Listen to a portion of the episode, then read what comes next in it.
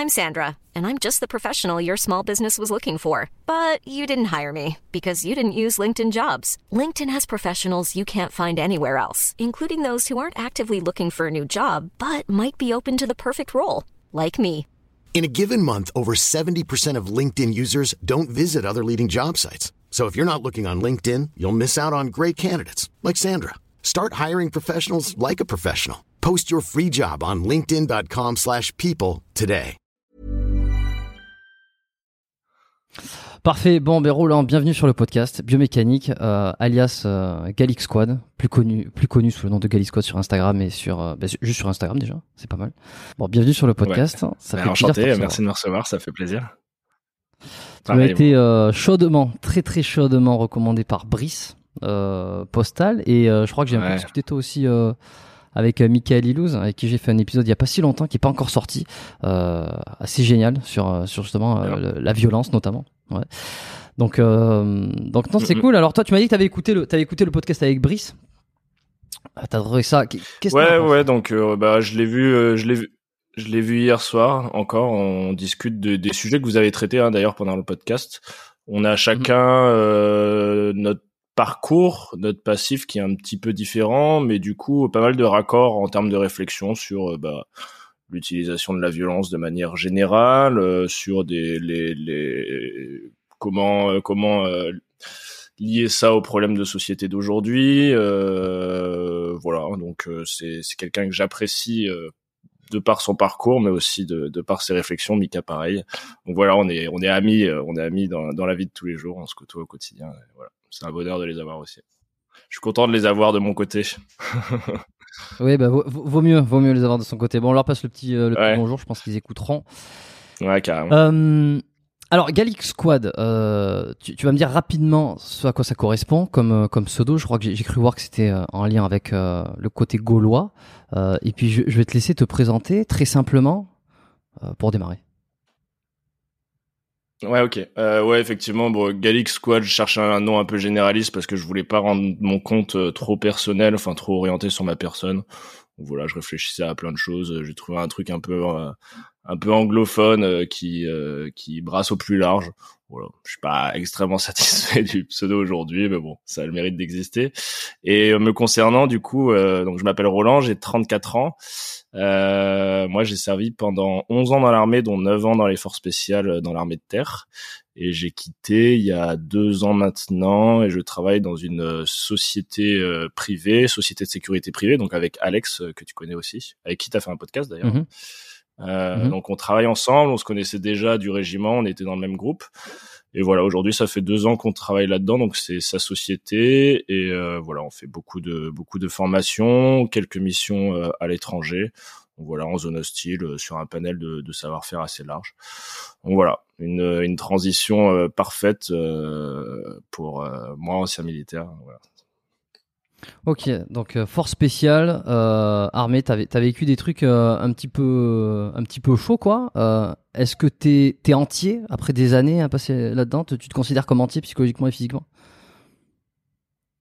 Je pense que ce serait assez optimiste de se considérer comme entier. Je pense que ceux qui le font se mentent un petit peu à eux-mêmes. Je pense qu'on laisse quelque chose quoi qu'il arrive. Effectivement, j'ai été, enfin, j'ai eu la chance d'être, euh, d'arriver sur une bonne conjoncture, donc euh, au niveau opérationnel et d'être engagé, euh, d'être engagé euh, régulièrement. Euh, après, donc, je pense que ça a été dit. ont- De base, dans ce genre d'unité, ils recrutent quand même un profil psychologique bien particulier. En tout cas, ils essayent. Donc, des gens stables avec la tête sur les épaules et qui, en soi, devraient être en mesure de pouvoir encaisser, euh, de pouvoir encaisser un peu euh, tous ces événements. Euh, malgré tout, euh, je pense que ça, c'est une de mes grandes théories dans la vie. Toute bonne chose doit se payer, tu vois. Donc tout ce qu'on vit de manière, euh, tout, tout ce qu'on vit d'exaltant au quotidien, tout ce qu'on vit de de d'excitant, tout ce qui euh, sort un peu de la norme et qui nous font nous sentir vraiment vivants, ça se paye à un moment ou à un autre. Je pense qu'il faut passer à la caisse quoi qu'il arrive, tu vois. Mais c'est le cas de toutes les activités. Hein. Euh, euh, tu pars en voyage, tu reviens de, tu reviens de l'étranger, t'as vécu un moment extraordinaire en voyage, bah t'as une petite dépression en rentrant en France. Euh, tu fais une activité un peu extraordinaire, je sais pas, tu sautes en parachute. euh, euh, voilà, derrière il y a toujours, euh, il y a toujours un, un- un après qui est un petit peu plus difficile à gérer. Et c'est exactement pareil pour ce pour cette vie là parce qu'on vit des choses euh, extraordinaires et euh, bah du coup il faut je pense quelque part passer à la caisse au niveau physique et psychologique. Donc voilà, physiquement, je me sens un petit peu diminué, tu vois, j'ai des j'ai des problèmes de dos le matin quand je me réveille par exemple.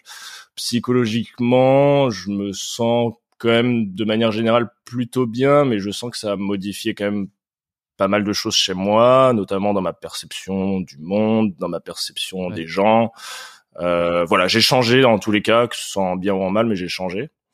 Euh, donc voilà, je pense qu'on n'en reste pas indemne et que bon, euh, sans parler de syndrome post-traumatique, je pense qu'il y a des stades intermédiaires avant d'arriver à proprement parler sur un PTSD pur. Mais voilà, je et puis quand je croise mes collègues ou quand je croise ceux qui ont fait de l'armée de manière générale, je peux voir dans leur regard quand même que il y a une part d'innocence et une part d'insouciance qui qui qui sont restés avec eux euh, à, à l'armée quoi ou à l'étranger. Ok, bon, bah, ça donne une note d'espoir. Euh, on aura le temps d'y revenir un peu sur le, le côté psychologie parce que je trouve ça assez fascinant. Enfin, on trouve ça tout ça assez fascinant. Côté psychologie, quand on revient de, de certaines émissions, euh, comment on arrive à faire le pour et le contre. Et, et c'est vrai que tu vas tellement à 200 à l'heure euh, que quand mhm. tu reviens à la Casbah après, ça doit faire un, ça doit faire un petit peu bizarre, quoi. Mais euh, ouais, ouais. mais avant ça, Juste, euh, avant de parler d'un petit peu tout ça, revenir sur certaines émissions après, j'ai envie de te demander, c'est quelque chose qui fascine, euh, comment t'as vécu toi les sélections euh, Elles sont réputées, j'en ai longuement parlé ici, elles sont réputées pour être difficiles, pour être euh, très très sélectives, euh, autant psychologiquement que physiquement. Bon, comment ça a été pour toi? Alors effectivement, c'est très dur. Moi, du coup, je, j'ai, en fait, j'ai, eu une vie, enfin, j'ai eu un parcours un peu atypique. Je faisais une classe prépa à la base, donc tu vois, je faisais des études d'économie. Euh, j'ai jamais été le plus fort physiquement. Euh, tu vois, à l'école, j'ai toujours eu un métabolisme un peu. Enfin, j'ai toujours été quelqu'un de fin, tu vois. J'ai rarement performé au niveau sportif j'ai toujours été sujet au stress. Enfin, tu vois, en termes de motivation, j'ai jamais été un Kimball. Euh, donc en fait, rien quelque part ne me prédisposait à faire ce genre d'activité. Mais par contre, au niveau psychologique, j'ai toujours été quelqu'un d'extrême, tu vois. J'ai jamais réussi à me contenter de peu et j'ai toujours été insatiable, tu vois. J'ai toujours demandé beaucoup à la vie, beaucoup aux choses, enfin beaucoup aux expériences. J'ai j'ai toujours voulu dans mon esprit depuis que je suis tout petit, alors peut-être conditionné par les films, les dessins animés, les livres que j'ai lus, j'ai toujours voulu faire quelque chose de, de, de, de grandiloquent, tu vois. Et je pense que ça, ça m'a aidé, ce décalage, à me dire, euh, j'ai envie de vivre quelque chose d'hors norme, j'ai envie de vivre quelque chose d'extraordinaire. En même temps, je suis pas le candidat sur lequel on aurait misé de base. Donc du coup, j'ai pas grand chose à perdre. Donc en fait, je suis rentré dans cette phase de sélection en me disant, personne t'attend là. Euh, ton profil correspond pas forcément à ce qu'on s'attendrait de voir euh, dans, dans ce milieu. Donc tu vois, j'étais pas, je, me, je pesais pas 120 kilos de muscle ni rien. Donc en fait, quelque part, ça me, libérait, ça me libérait d'un poids, tu vois. C'était moins solennel le fait que bah, potentiellement, si j'échoue, ce serait normal, tu vois. En fait, je reviendrais à ma condition euh, normale, euh, c'est-à-dire que mhm. voilà, je, je, suis sûrement pas fait pour ça. Tu vois, même ma mère, par exemple, me, en, en tant qu'enfant, m'a toujours trouvé très sensible comme enfant, tu vois pas forcément euh, fragile dans le sens où je pleurais tout le temps, etc. Mais j'ai toujours été sensible aux choses, j'ai toujours été sensible aux gens, à leurs émotions, etc. Donc elle me voyait absolument pas faire ça et personne me voyait faire ça. Du coup, c'était un peu un pied de nez à la vie de me dire, bah, je vais prouver à tout le monde que j'en suis capable et bah, je vais me prouver aussi à moi-même que j'en suis capable. Donc en fait, je suis rentré dans cette dynamique de sélection avec beaucoup de second degré en me disant, écoute, t'as rien à faire là. Et ça, ça m'a aidé, tu vois. Donc, j'ai moins solennisé la chose, donc j'avais moins peur de, de, partir. Tous les jours dans mon esprit, je me disais, putain, j'ai envie de partir, j'ai envie de partir, j'ai envie de partir. Et en fait, contrairement à certains qui gardaient tout pour eux et qui se disaient, moi, je joue ma vie, et ben moi, ça m'a détendu quelque part. Et en fait, j'ai fait mon petit bonhomme de chemin, j'ai bien géré mon effort. Alors oui, c'est très dur physiquement, c'est très dur mentalement, mais en fait, c'est c'est c'est plutôt un marathon. C'est plus un marathon qu'un sprint. Donc tout se gère enfin, il y a une grosse part physique. Hein. Je me suis préparé physiquement, attention. Hein. Euh, mais vu que c'est un marathon, comme pour un effort cardio long, bah, ça se joue au mental et sur la gestion de l'effort. Et en fait, moi, sur la durée, bah, j'ai réussi à, sans trop faire de vagues, bah, à être éduré, comme on dit. Et, euh, et je te dis avec aussi beaucoup d'humour, beaucoup de secondaire en me disant putain j'ai rien à foutre là, j'ai rien à foutre là, donc je vais leur prouver que je peux y arriver. Et voilà, tout ça m'a m'a fait, bah voilà, sur le long terme réussir. Bon, je te le disais, je me suis quand même aussi bien préparé, on va pas se mentir. Et aussi quelque part, j'ai eu un peu de chance. Hein, faut, on va pas se mentir, il y a quand même dans ce genre de sélection beaucoup de blessures beaucoup de gens qui malheureusement se font écarter par l'encadrement parce qu'ils rentrent pas dans les critères de, de, de, de sélection de ces unités-là. Donc ça, c'est des facteurs invariables sur lesquels t'as pas beaucoup de, de pouvoir. Et c'est soit ça le fait, soit ça le fait pas. Donc voilà, il y a, y, a, y a, aussi ça qu'il faut prendre en compte. Donc voilà, tout ça cumulé, chance, euh, beaucoup de second degré, un haut niveau de motivation parce que j'avais quelque chose à prouver à moi-même et à tout le monde. Bah ça m'a fait tenir sur le long terme et a fait que j'ai fini. Et c'est marrant parce que les gens qui ont fini avec moi, était un petit peu dans la même mentalité que moi, tu vois. C'était, enfin, souvent les gens les plus drôles, enfin, tu vois, avec le plus d'humour, qui ont terminé les sélections parce qu'on se regardait dans le blanc des yeux au pire de notre life, tu vois, quand on n'en pouvait plus, qu'on était crevé. Et on se disait, eh, putain, enfin, vraiment, la, phrase qui revenait tout le temps, c'est qu'est-ce qu'on fout là, tu vois. Et hmm. ça nous faisait tellement rire que, en fait, on, quelque part, on a créé une forme de solidarité et ça a fait qu'on a, on a tenu et qu'on est resté, quoi. Ok, donc euh, en fait, euh, moins d'enjeux qui t'a permis de, qui t'a permis de te dire, mais c'est marrant, parce que ça peut paraître presque euh, improductif, puisque mm, mm. comme t'as moins de, tu sais, tu le veux moins fond, t'as rien, t'as rien à prouver aux autres d'une mm, certaine part, ce qui fait que qu'est-ce qui te fait tenir quand c'est vraiment super dur et que, bah, et que pas le why ou Hmm. Un peu paradoxal parce qu'effectivement, en fait, euh, je, te, je te dis, j'étais persuadé que c'était pas ma place, mais quelque part, en fait, je pense que je, je me mentais à moi-même dans le sens où je, je pense que j'avais, enfin, sur le papier, j'avais rien à perdre, mais au fond, au fond de moi, j'avais tout à perdre, tu vois, parce que c'était une époque charnière euh, de ma jeunesse où euh, je me posais des questions justement sur ce que je voulais faire. Et un, un, échec sur les sélections, je pense qu'en parallèle, ça aurait été un peu un échec sur ma vie, tu vois. Ou quelque part, bah, si j'avais échoué, j'aurais rappelé aux, rappelé aux gens, j'aurais rappelé à ma famille, etc., que bah, je, je, je, pas forcément les, les, les, capacités de me retrouver dans, dans, dans ce genre de milieu. Donc tu vois, manière un peu paradoxale sur le papier, j'avais rien à perdre, mais au fond de moi, franchement, je me suis dit, c'est, enfin, je tente le tout pour le tout parce qu'en plus des sélections et en plus d'un plan de carrière, c'était vraiment un, plan de vie quelque part, tu vois, parce que derrière l'armée, moi, derrière les forces spéciales, j'avais envie de vivre, euh, comme je te disais au début, une vie exaltante. Et pour moi, c'était le tremplin parfait pour faire quelque chose qui sorte de la norme et euh, bah, ne pas ne pas suivre les codes et vivre une vie euh, entre guillemets extraordinaire, tu vois. Donc euh, voilà je pense que quand même au fond de moi tu vois je me disais enfin j'avais derrière l'humour derrière un petit côté décomplexé etc je pense que j'avais quand même un, degré de motivation qui était qui était qui était euh, qui était bien présent bien ancré quoi. Et à quel niveau était un peu ton niveau de conscience euh, Est-ce que tu t'imaginais ou euh, enfin tu t'imaginais ou est-ce que tu, savais ce à quoi tu allais être confronté euh, pendant l'émission? Est-ce que tu réalisais ou est-ce que tu, te a tu t'es dit putain non je j'étais loin d'imaginer ce qui allait m'arriver plus tard, quoi. Ah, ça c'est super intéressant comme question. Honnêtement, honnêtement, je, me préparais au pire. Euh, comme je te disais, moi je suis un, je, suis un jeune, euh, enfin j'étais un jeune assez sensible, tu vois, genre euh, qui a pas forcément été depuis la tendre enfance confronté à la violence.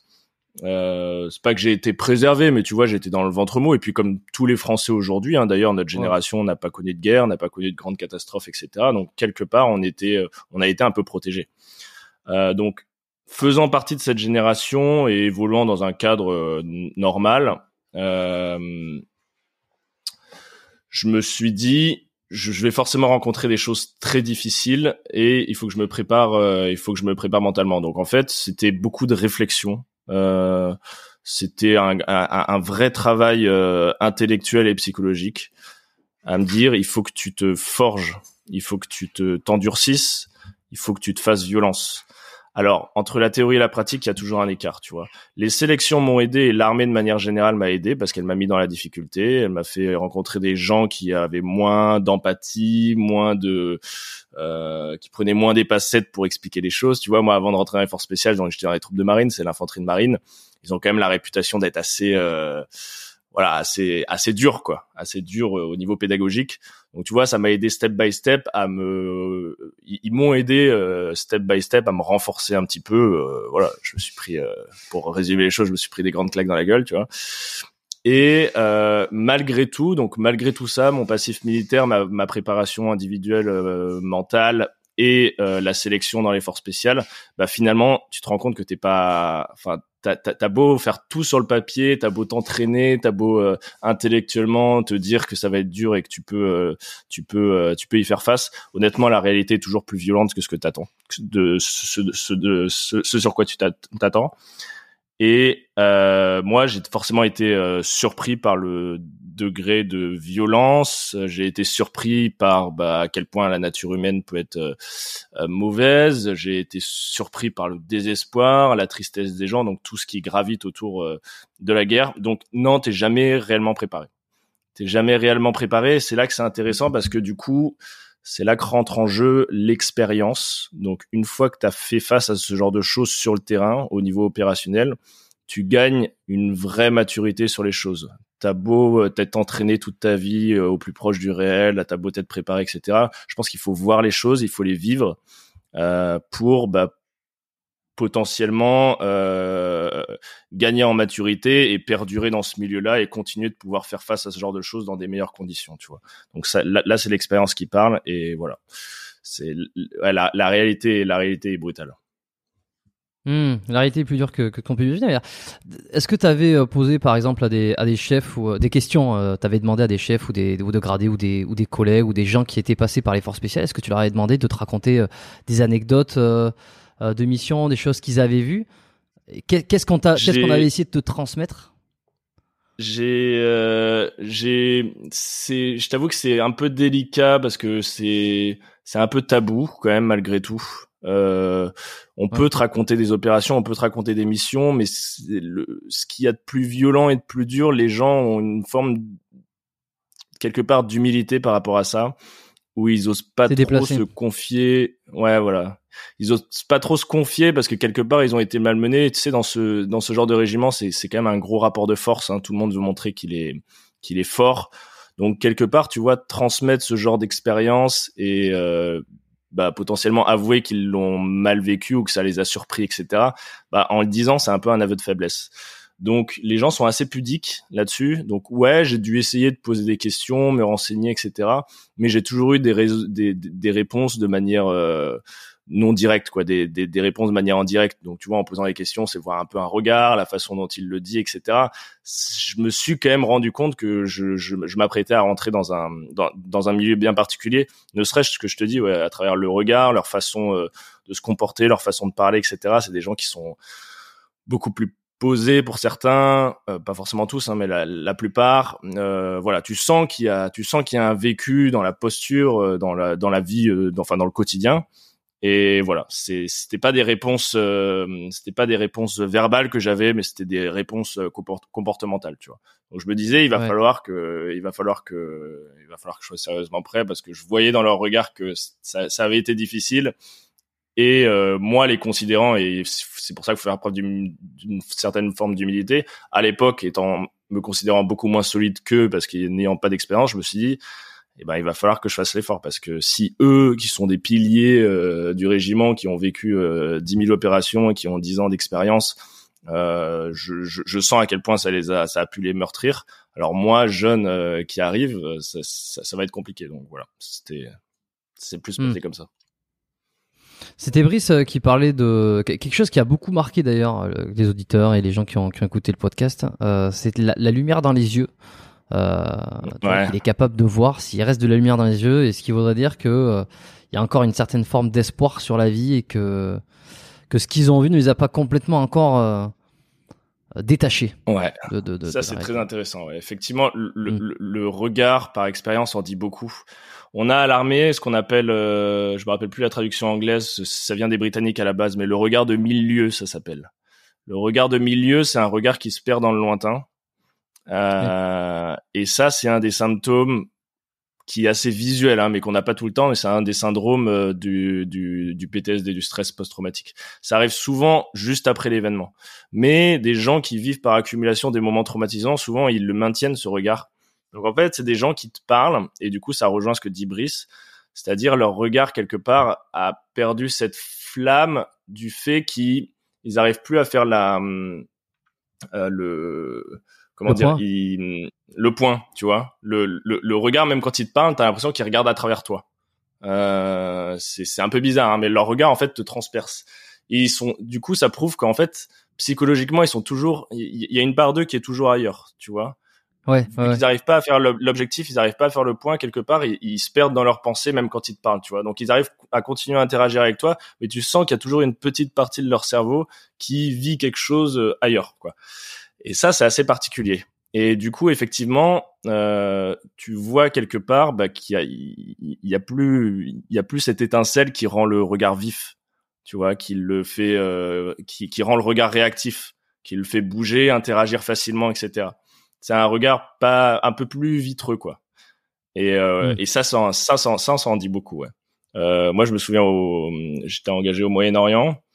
J'avais croisé un jeune euh, des, des forces là-bas avec qui je, avec qui je, enfin avec qui on combattait. Et après un, un, échange de feu violent, tu vois, lui c'était à un point extrême que même on a on passait euh, une lumière devant ses yeux et limite ses pupilles ne réagissaient presque plus. Quoi, ne bougeait tu vois, c'était ouais. psychologiquement son regard était tellement loin que même tu vois au niveau physiologique, au niveau anatomique, même avec la lumière, on n'arrivait pas à, à, le faire revenir à la réalité. quoi. C'est une sorte de c'est une sorte de, de sidération euh, sur l'instant. Donc voilà, je pense il, il, avait différents types de regards. Ce, ce, ce garçon là? Ouais, il a, il, il, était polycriblé, donc tu vois, il a reçu plein de petits impacts, etc. Donc en fait, il avait combattu au plus proche, donc il a, c'était des, un, un, échange de feu, mais sur très courte distance, donc c'est très traumatisant et ça, ça a été extrêmement violent parce que c'était un, enfin c'était, euh, avait toutes les composantes d'une armée à l'époque, euh, donc on combattait euh, l'État islamique, donc ils avaient toutes les composantes d'une armée, donc c'était des combats extrêmement violents. Et lui, il avait vécu de plein fouet et du fait de sa jeunesse, je pense que tu vois, en parallèle de ce qu'on disait avant, je pense qu'il n'était pas préparé à ça et du coup la réalité l'a rattrapé beaucoup trop rapidement.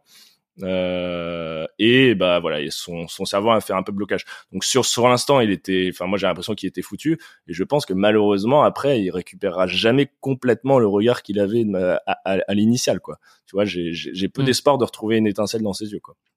Et ça effectivement, ça en dit long puisque, comme je te disais, les gens sont pudiques et verbalement ils, ils disent pas tout, mais tu te rends compte, euh, et notamment à travers le regard de euh, à quel à quel niveau euh, de, de, de, perdition quelque part il peut être quoi.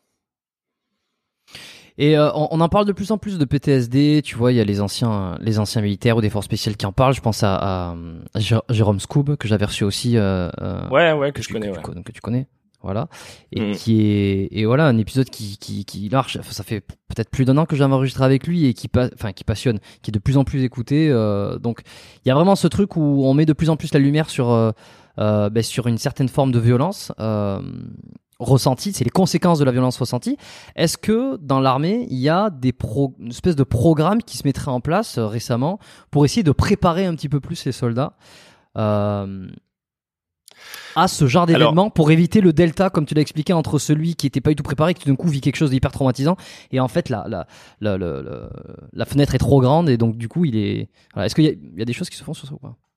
Ouais, alors c'est c'est intéressant comme sujet parce que ça a été longtemps un sujet tabou, tu sais. Euh, tous les, les, les, blessures psychologiques liées aux, zones de conflit, ça a été longtemps un sujet tabou.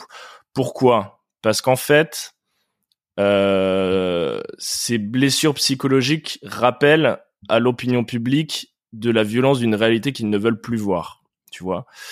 Mmh. Donc mmh. Euh, que des gens, des Français de leur âge, euh, avec les mêmes parcours, etc., soient confrontés à un niveau de violence tel que psychologiquement ils ne s'en remettent pas, eux, enfin pour le, le, les gens normaux de savoir ça, ça leur fait peur. Tu vois, c'est presque limite plus effrayant qu'une blessure physique.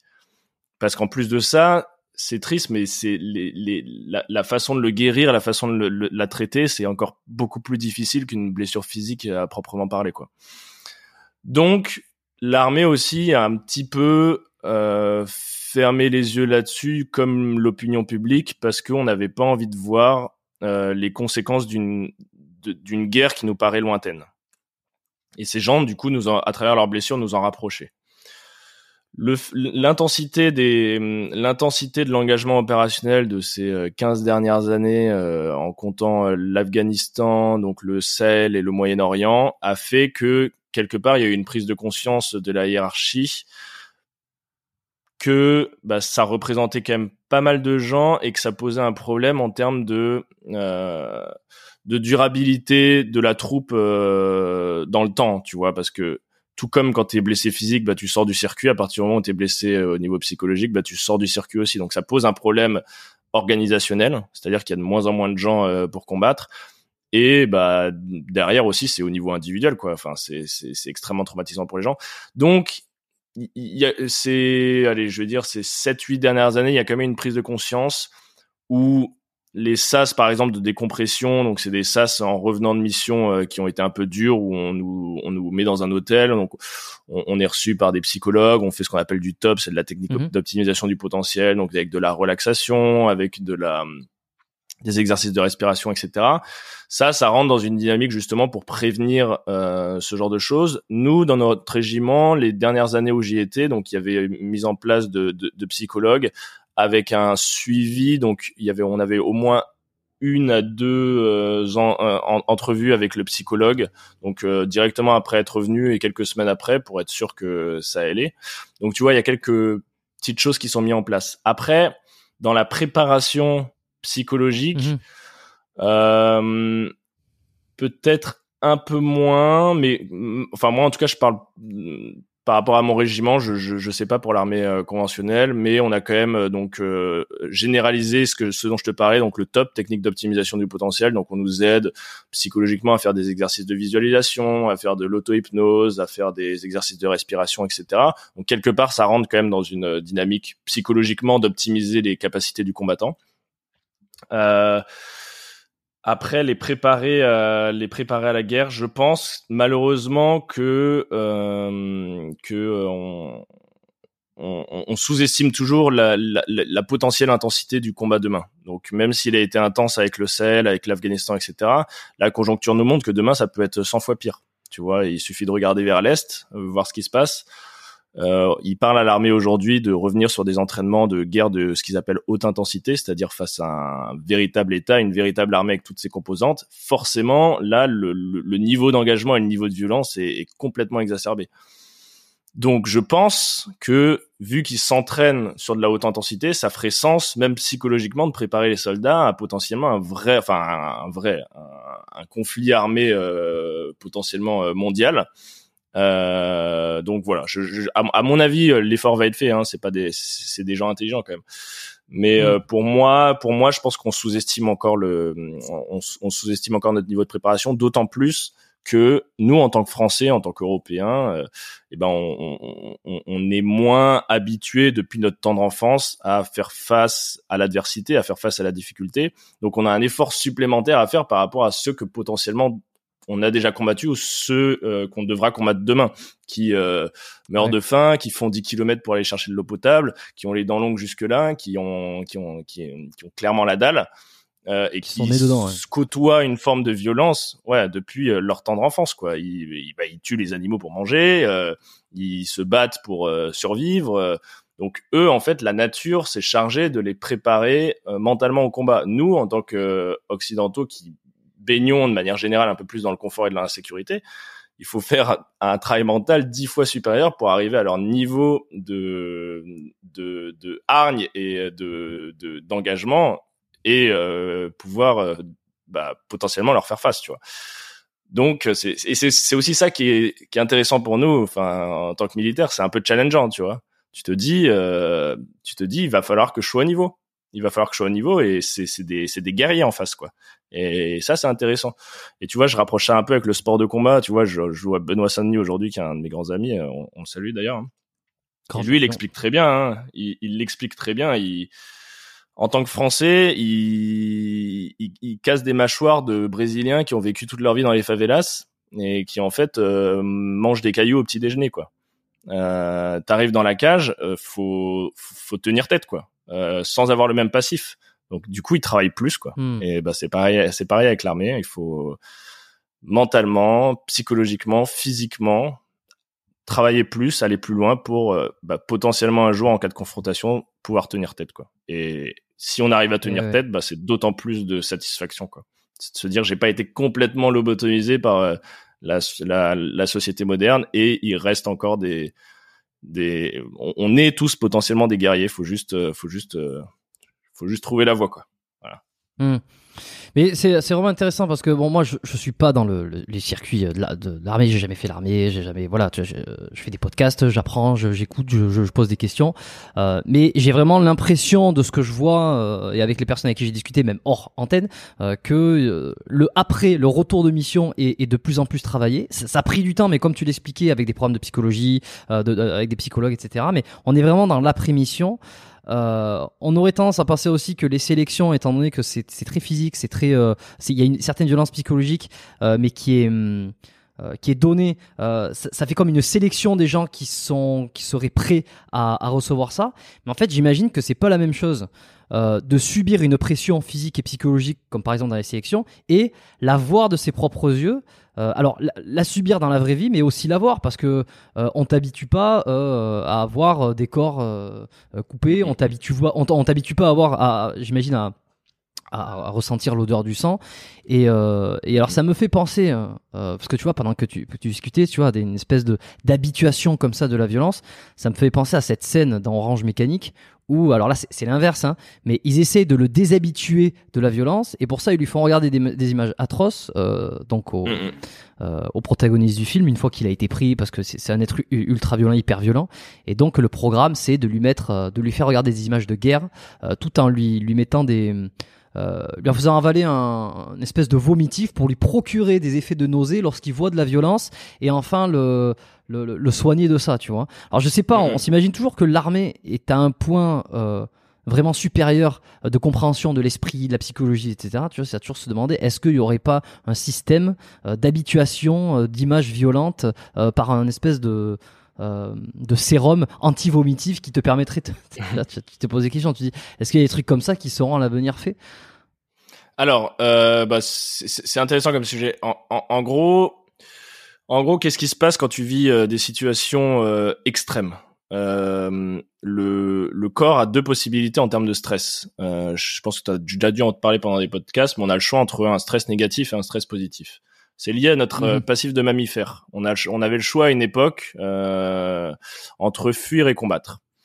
Donc en fait, le cerveau se met en disposition en fonction, c'est-à-dire si il s'apprête à combattre, il rentre dans une phase de stress positif, il va tout mettre en, en, branle pour euh, être au maximum de ses performances, donc que ce soit au niveau physique, physiologique, etc. C'est ce qui explique par exemple que des mères de famille arrivent à soulever des voitures euh, pour dégager des poussettes, tu vois. Moi, ça, je l'ai vécu au niveau physiologique, meilleure vue, meilleur oui, euh, enfin.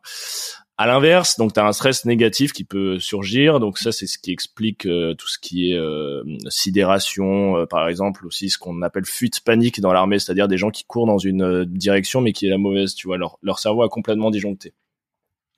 Du coup, pourquoi j'explique ça? Parce que le cerveau, ce qu'il n'aime pas, c'est ne pas avoir de souvenirs. donc quand il rentre dans une situation inédite, extrêmement violente et stressante, il a besoin de se rattacher à un souvenir connu pour pouvoir être en capacité de réagir.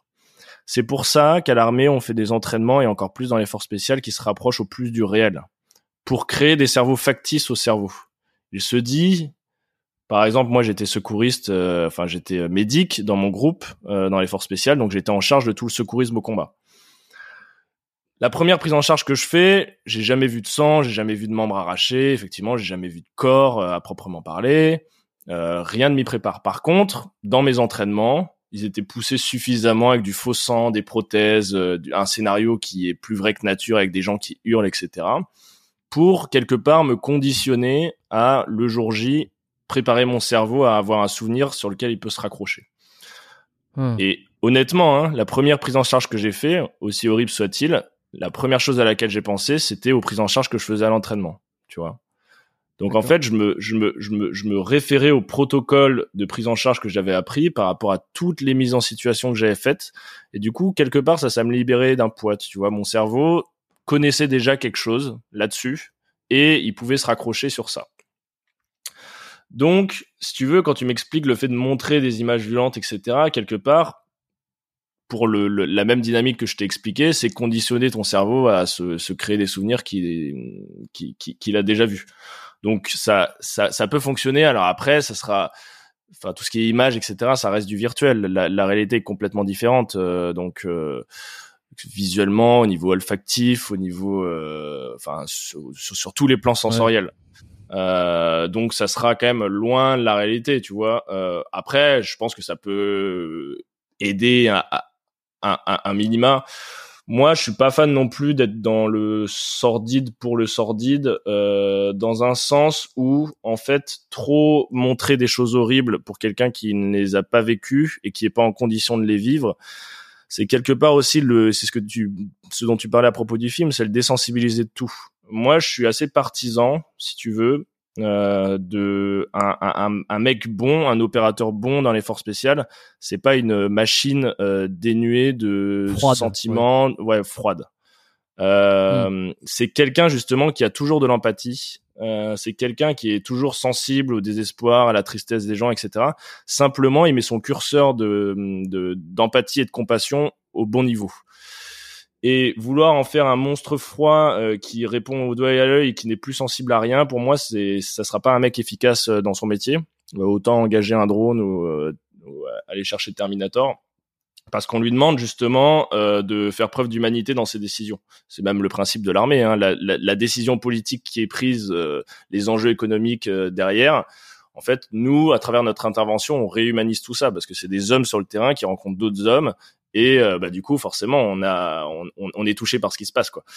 Euh, donc pour moi, pour bien faire son travail, il faut quand même garder euh, un curseur d'empathie au bon niveau. Donc c'est bien aussi, je pense que la, la, personne voit les choses de ses propres yeux et au, au fur et à mesure, bah, adapte son curseur, tu vois. Moi, par exemple, j'ai toujours mmh. été, je le disais, assez sensible, assez innocent, assez insouciant, etc. Donc mon curseur était au plus bas.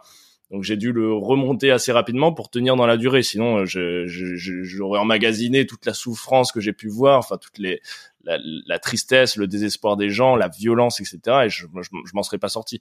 Donc j'ai réajusté mon curseur en fonction et en fonction de ta carrière et de ton niveau de maturité, bah tu tu le tu le tu l'adaptes au mieux. J'ai rencontré des gens, si tu veux, qui avaient ce réflexe-là, c'est-à-dire pour pour éviter bah, notamment tous les problèmes psychologiques derrière, etc. Ils se sont dit le réflexe, c'est je vais me protéger au max, quoi. Voilà, je me protège au max. Je, je, je ne suis plus sensible à plus rien. Tu vois, je me déshumanise quelque part. Et en fait, c'est un, c'est un peu une solution de facilité parce que bah, effectivement, plus rien ne te touche. Tu vois, euh, les les enfin tu vois les les les, les gamins qui, euh, qui qui te demandent de la bouffe euh, bon t'en as plus rien à foutre tu te fous un peu de leur gueule. Euh, euh, le tu tu vois t'as une dépouille etc ça te fait plus rien. Il euh, y a un corps déchiqueté ça te fait plus rien. Il y a des il y a des dommages collatéraux des civils qui sont touchés ça te fait plus rien. C'est très peu hein c'est un film mais il y en a en fait qui psychologiquement choisissent cette voie là parce que il n'est peut-être pas assez fort quelque part pour encaisser tout ça. Et pour moi, c'est problématique. Euh, et, et, surtout, pour moi, c'est derrière faire face à des problèmes beaucoup plus importants. À partir du moment où tu t'es déshumanisé et que tu t'es auto-persuadé que tu étais euh, insensible à tout, un jour ou l'autre, ça va ressurgir, c'est sûr. Euh, ça, ça, ça, reste un être humain. Donc, un jour ou l'autre, ça va remonter.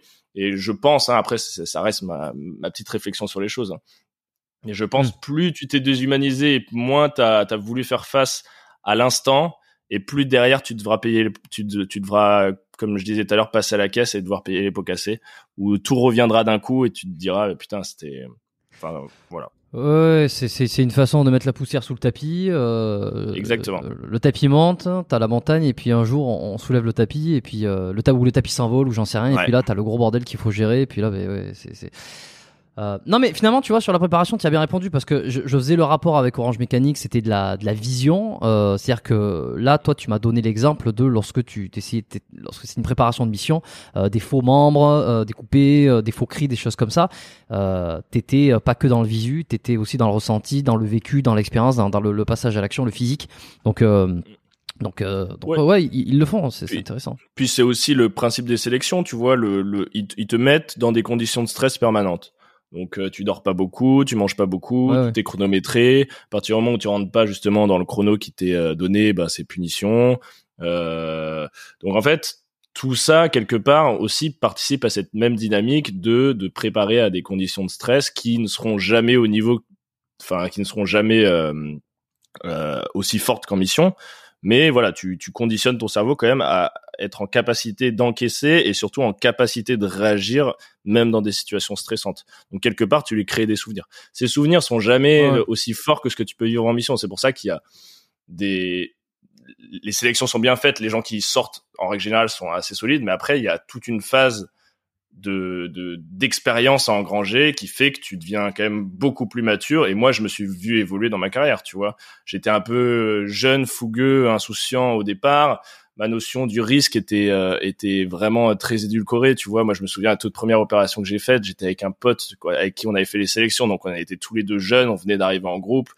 On a fait notre première opération je me rappelle être euphorique, tu vois, c'est-à-dire qu'on a croisé notre regard tous les deux, on se met, on, rigolait, tu vois, parce qu'on avait l'impression, donc déjà le bonheur de vivre la finalité de notre entraînement, on, on avait l'impression, bah, comme une pièce de théâtre, enfin comme une troupe de théâtre, on s'est préparé toute notre vie à jouer la pièce, et enfin on est sur scène. Mais en plus de ça, une sorte d'insouciance, tu vois, de se dire, c'est comme dans mon jardin quand j'étais petit, tu vois, genre je, je, je joue à la guerre, rien ne peut m'arriver.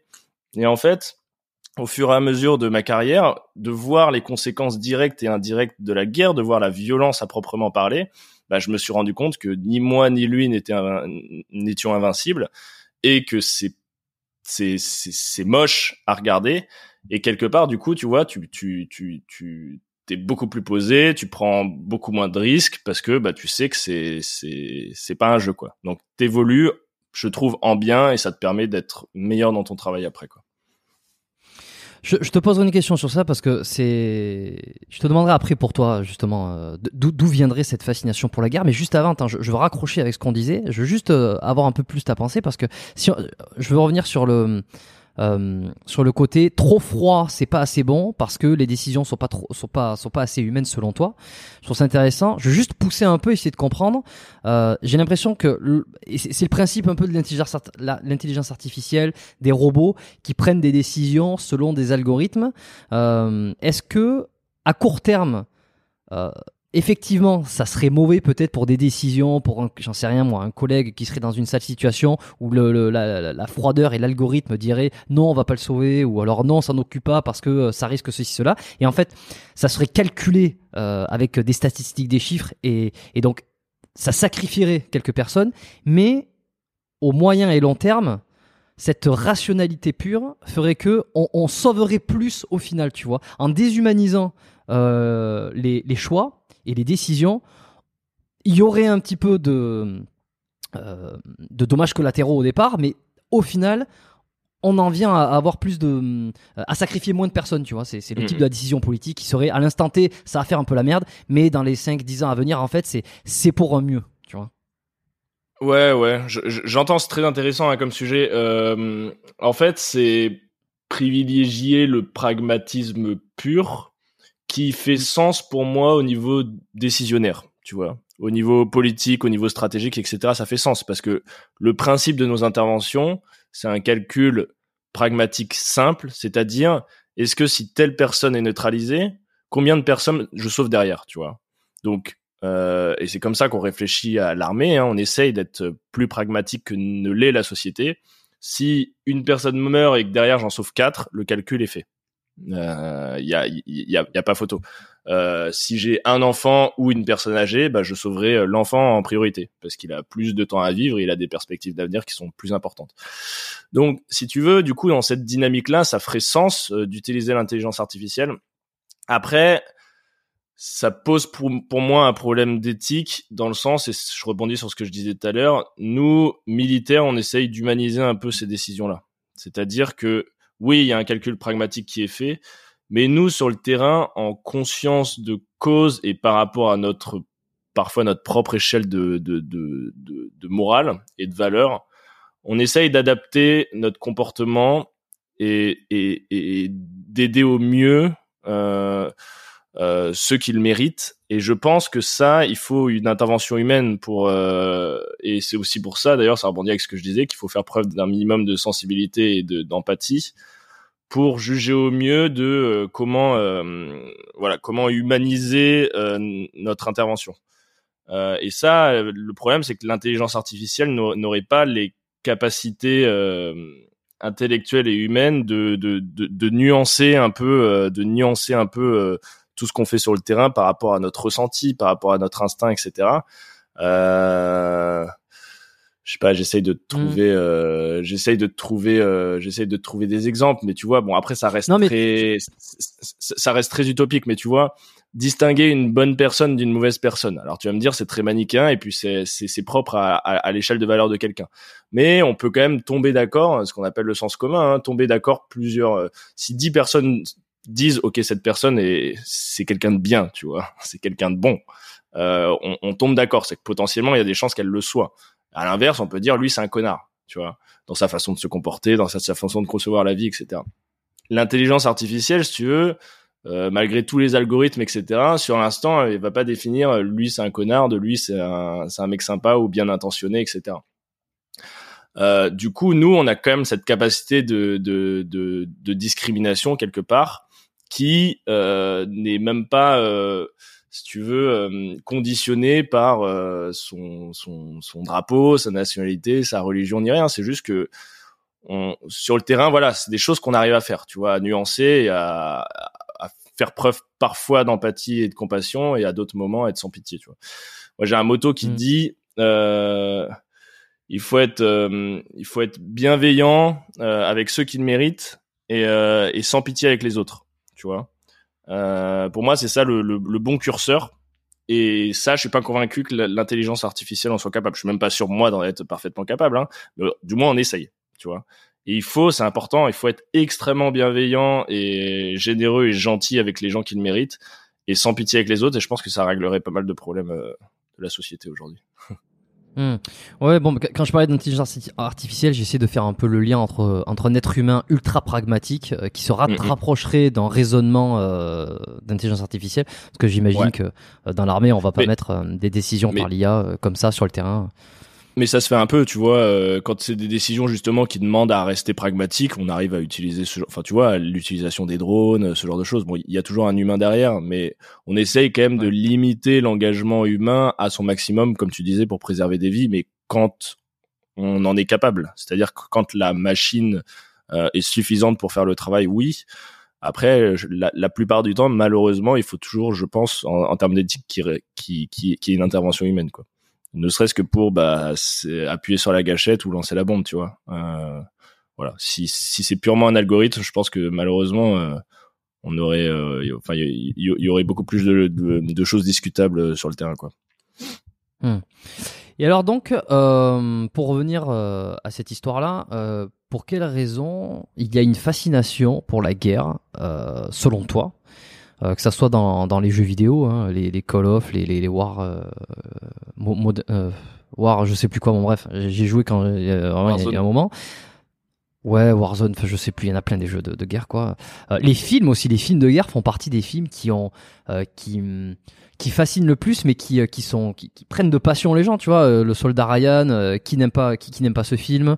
Euh, euh, bon, je sais plus Oliver Stone, là, euh, Platoon, voilà, qui c'est un film de guerre assez incroyable. Il y a une espèce de fascination. Euh, bon, toi qui l'as vécu, vous qui l'avez vécu, tu, tu, tu l'as bien dit, et puis je pense qu'on le répétera qu'il y a absolument rien de fascinant à être, être dans ce, dans ces moments-là. Euh, pourquoi on, on veut absolument trouver ça génial? Pourquoi on veut en faire des films? Pourquoi c'est c'est très intéressant. Bête, mais... euh, L'esprit humain est, est, conditionné euh, est conditionné à l'aventure. Euh, de manière plus ou moins affirmée, de manière plus ou moins assumée, tout le monde est conditionné à, à vivre une aventure à plusieurs degrés. Mais quand je pars à l'étranger, je vis une aventure. Quand je sors de chez moi, je vis une aventure. Euh, L'entrepreneur qui euh, décide de lancer sa boîte, il prend des risques, c'est une aventure qui mène lui aussi. On a besoin de se bousculer un peu dans notre quotidien. Tout le monde, quelque, bah, parfois à, des, des, une échelle infime, mais on a tous besoin de sentir qu'on sort quelque part de la norme. Je pense que c'est intrinsèque à la nature humaine. Et la guerre, c'est le paroxysme de tout ça en termes d'aventure. C'est déjà risquer ta vie, mais c'est vivre l'instant au niveau historique, euh, au niveau humain, au niveau. Euh, donc forcément, euh, tout le monde fantasme euh, là-dessus parce que c'est euh, l'antithèse de la tranquillité du confort qu'on vit au quotidien.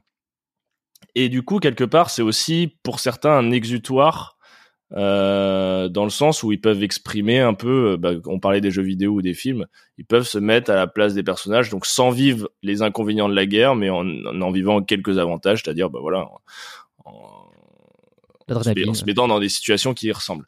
Alors, la guerre, enfin, pour ceux, je pense que tous ceux qui l'ont vécu euh, partagent le même avis là-dessus. C'est ce qu'on a fait de plus horrible, c'est ce qui révèle ce qu'il y a de pire dans la nature humaine, mais aussi c'est euh, c'est un, peu difficile de dire ça, mais la, guerre a aussi énormément de bienfaits euh, qui sont loin de passer au-dessus de tout ce qu'il y a de, de, de tout ce qu'il y a d'horrible.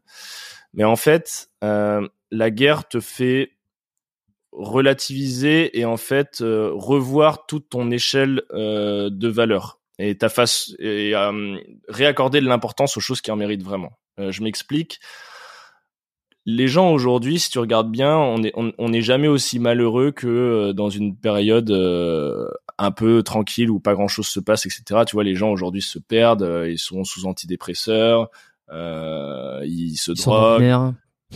Ah, voilà, ils prennent des, des, des, des, décisions un peu farfelues. Voilà, ils, ils, se posent des problématiques qui, qui n'existaient pas forcément avant. Et là, tu as, très bien e-, exprimé une, c'est-à-dire, je vis tellement peu de problèmes dans mon quotidien que je dois m'en inventer ou que je dois ou que je dois transformer ma petite euh, euh, frustration du quotidien comme un véritable problème parce que j'en ai pas vécu euh, vraiment. La guerre a ce mérite de faire tabula rasa, de faire table rase de tout ça, c'est-à-dire que tu en reviens à une échelle de valeur primaire et tu réaccordes de l'importance aux choses qui en méritent vraiment. et du coup, quelque part aussi, ça te fait, une fois que tu en es à ce stade-là, tendre tout le monde vers un élan euh, commun et ça donne un objectif à bon nombre de gens qui quelque part avaient perdu euh, foi euh, dans leur propre vie mais aussi dans l'humanité etc ça, ça, ça, donne un objectif ça donne un but on regarde si on regarde ce qui se passe en Ukraine c'est super c'est super intéressant c'est un, un, laboratoire au niveau humain et social quoi c'est-à-dire que ça, quel que soit les, tu sais, en Ukraine, il y a des gens de tous bords politiques. Hein. Ça va de l'extrême gauche à l'extrême droite. Euh, t'as des altermondialistes punk à euh, t'as des euh, néo-nazis, etc. Quelque part, malgré la tristesse et le désespoir qu'ils ont pu vivre et qu'ils peuvent vivre aujourd'hui, ils ils ont retrouvé une sorte d'objectif commun. Tu vois, euh, ils ont mis, euh, ils ont enterré un peu toutes leurs divergences, tous les petits problèmes qu'ils avaient pour tendre vers quelque chose de vers quelque chose qui les rassemble. Et ça leur fait, malgré toute la souffrance, etc., qu'ils vivent, au niveau individuel, ça, leur fait du bien aussi, tu vois. Euh, enfin, pour y aller régulièrement, euh, euh, c'est intéressant, tu vois, tu, tu, tu vois le melting pot de gens entre l'artiste peintre, l'étudiant en histoire et le, le, chauffeur routier qui combattent côte à côte des altermondialistes aux cheveux bleus qui, posent, en, gilet pare-balles et en calache euh, et qui font des photos. Voilà, je dérive un petit peu, mais tout ça pour te dire que, enfin, ça, on, on, on sait que c'est horrible, même sans l'avoir vécu, euh, en regardant l'histoire, en lisant des livres, etc. On sait à quel point c'est horrible, mais on fantasme toujours de vivre quelque chose d'extraordinaire et de d'être dans une époque qui euh, changera un peu le cours de l'histoire. Et euh, dans l'esprit d'aventure que dont, dont, je parlais au, au, début, on a envie de faire part d'une aventure. Et du coup, je pense que c'est hmm. ça qui fait fantasmer les gens. Ils ont envie de faire part euh, d'une aventure qui les fera changer eux et qui changera aussi quelque part le, le, le, le cours de l'humanité. Quoi. Voilà. Ouais, bah, quoi de mieux que de vivre euh, une aventure aussi intense euh, dans le confort de son canapé, quoi. Je veux dire, c'est c'est c'est vraiment ça finalement. Ouais, les ça. films, mais, je pense que les expéditions, tu vois, les Indiana Jones, les les, les appels à l'aventure. Alors c'est vrai que là, je pense que comme tu dis, la guerre c'est le c'est le summum, quoi. Mais tous ces films d'appel à l'aventure, c'est ce qui c'est ce qui fait rêver les gens. Euh... Ouais, ouais, ouais. Mais mais je les comprends. Hein. Tu vois, moi, moi, je pense que honnêtement, ah j'ai été bah, conditionné à ça. Euh, voilà, on a été conditionné à ça. Ce que je te disais au début, moi, les films, les dessins animés quand j'étais tout petit, après les livres, tu vois. Moi, je j'aime. Enfin, c'est, je suis un grand fan de Jack Kerouac, c'est un auteur américain, et lui il dit les seuls gens qui m'intéressent sont les fous furieux, tu vois. Et il dit les ceux qui demandent beaucoup à la vie, ceux qui ont la fureur de vivre. Et il dit, euh, ce qui m'intéresse, c'est ceux qui brûlent. Euh, et bah, enfin, tu vois, quelque part, il résume bien les choses. C'est-à-dire que euh, moi, j'ai toujours été euh, passionné un peu par euh, les destins brisés, un peu les, les, les, causes perdues, etc. Parce que quelque part, c'était le summum de ce qu'on pouvait vivre en termes d'aventure. C'était des gens qui qui étaient complètement, enfin, qui étaient des, des grands déçus de la société, des grands déçus de la vie, et qui se disaient, je veux vivre de manière intense et être quelque part en quête d'une infinie qui n'auront jamais. Et enfin, tu vois, moi j'adore ce, ce, genre de profil-là et je pense que inconsciemment ça m'a conditionné un peu à choisir cette voie-là. Tu vois, tu vois des armes de manière à voilà essayer de de, de de, de, de, vivre un minima de ce que j'ai pu lire dans les bouquins ou voir dans les films. Quoi. Donc même moi, ça, ça m'a conditionné un peu aussi. Eh oui, non, mais ça marche bien, ça marche bien. Euh, Tu parlais des problèmes sociétaux euh, actuels qui sont, qui sont qui sont ceux euh, dont on n'est pas censé euh, euh, avoir besoin. Enfin, comment dire? C'est les problèmes qui actuels, les, les, problèmes qu'on s'invente actuellement. Bon, ce sont pas des réels, des, des, réels problèmes. Je prends juste un exemple. J'ai dit non binaire pour pour déconner parce que c'est vrai que c'est une catégorie de, de, de gens. Euh, je pense pas que ils en écoutent, ils écoutent les podcasts, mais s'ils écoutent, peut-être qu'un jour ils pourraient m'éclairer là-dessus. Mais euh, qui se définissent euh, comme un jour masculin et un autre jour féminin. Et puis un autre jour, euh, aucun des deux, j'imagine, ou je sais pas, peut-être une table, une chaise, c'est un peu la, parodie que certains font. Tiens, je me considère comme une chaise, accepte-moi tel quel. Bon, euh, et alors ça, ça non, ça c'est ça, ça serait ça serait trans, transophobe de dire ça, tu vois. Mais mais j'en sais rien, mais est-ce que on a déjà vu, toi qui étais dans l'armée, je, je, retombe sur mes pattes. Hein sur ce genre de problème, donc les non-binaires, j'en sais rien, les, problèmes un peu comme ça aujourd'hui qu'on considère comme futiles, euh, est-ce que tu en as déjà vu qui avait ce genre de problématique euh, avant d'aller en guerre? Je sais pas, est-ce que c'est déjà arrivé un soldat qui soit non-binaire, qui parte à la guerre, qui revienne, et en fait c'est terminé cette histoire de non-binarité? Est-ce que c'est déjà arrivé? Voilà, par exemple. Alors, sans, te révéler un scoop, euh, je... non, la réponse est non. Et c'est assez intéressant à mettre en, en parallèle. Euh, et c'est ce que j'essaie de faire en règle générale, c'est justement mettre tous les problèmes euh, sociaux, sociétal en, en, corrélation avec ce que j'ai pu vivre et du coup en perspective par rapport à ce que je peux voir à l'étranger et ce que j'ai pu voir au, au, au, au, cours de ma carrière. On a en France et dans les sociétés modernes des problèmes de, de riches, euh, ce que j'appelle aussi des problèmes de temps de paix, tu vois. Donc, euh, non content d'avoir éviter les guerres et de traverser une génération qui est du coup plutôt privilégiée euh, par l'histoire, on érige au rang de de, de, problèmes euh, des euh, parfois des caprices, euh, parfois des frustrations de ne pas arriver à se trouver une place, enfin de ne pas avoir de réel objectif de vie. Tu sais, c'est cyclique. Hein, euh, c'est la, la, l'image qui qui, qui euh, circule beaucoup. C'est euh, les les temps de paix créent des hommes. Voilà, voilà. Les temps de paix créent des hommes faibles. Les hommes faibles créent des temps de guerre. Les temps de guerre créent des hommes faibles, forts. Et les hommes forts créent des temps de paix. Euh, la nature humaine est comme ça, et si on regarde au cours de l'histoire, ça a été toujours sensiblement la même chose. Donc nous, on est dans le cycle, euh, on est dans le cycle justement de, de, de, temps de paix, donc on en voit, on en voit les conséquences. Effectivement, si du jour au lendemain, j'en parlais tout à l'heure en parlant de tabula rasa, de table rase, si du jour au lendemain leur quotidien change radicalement, on en reviendra à un système de de de, de, de valeurs euh, primaires c'est-à-dire se battre pour survivre, c'est-à-dire euh, ça sera très darwinien. Hein. C'est euh, je suis faible, je meurs, je suis fort, je, je, je, survis. Je dois être en capacité de protéger, de me protéger moi, de protéger les miens et de protéger mes compatriotes. Partant de ce principe-là, ça laisse moins de temps de réflexion à des problématiques annexes, si on peut les décrire comme ça. Euh, et d'ailleurs, si on regarde bien, euh, même sans parler de, de, de guerre, hein, quand tu vas dans les pays euh, extrêmement pauvres, quand tu vas en Afrique, quand tu vas au Moyen-Orient, etc., bizarrement, ces problèmes sociétals de questionnement sur l'identité, ils sont quand même beaucoup moins présents parce que quand tu dois réfléchir à comment tu vas finir ton ta fin de mois et quand tu dois réfléchir à comment tu vas bouffer dans la journée, tu t'identifies un peu plus rarement comme une tourelle de char d'assaut, quoi, tu vois. Euh, donc, en fait, c'est un privilège qu'on a un temps de réflexion euh, beaucoup plus important qui nous est laissé du fait de notre confort et, euh, de, la sécurité dans laquelle on vit, où du coup on s'invente euh, des problématiques. C'est encore une fois l'Ukraine, c'est assez intéressant.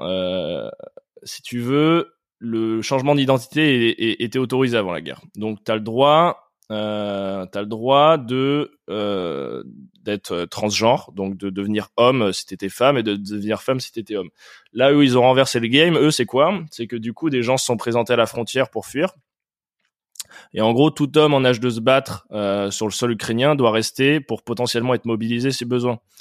en fait, les transgenres euh, femmes qui ont changé leur leur leur, leur, euh, enfin qui, qui ont changé sur la carte d'identité en homme, on leur a dit à la frontière, bah non, bah maintenant, voilà, donc contre Uno, tu vois. On leur a dit, bah maintenant t'es un homme, donc euh, tu vas rester pour te battre, tu vois. Et j'aime bien parce que je trouve ça, je trouve que c'est le, la juste mesure, tu vois. Moi, je suis pour bah, enfin, assumer les conséquences de ces choix. Donc les gens vivent la vie qu'ils ont envie de mener, tu vois. Euh, par contre, si la situation se détériore et si notre quotidien change, eh ben, il va falloir euh, en assumer ses responsabilités. Et on se rend compte qu'effectivement, en temps de guerre, le statut d'homme, c'est pas forcément le plus euh, le plus confortable, tu vois. Et je pense que les Ukrainiens peuvent bah, en témoigner.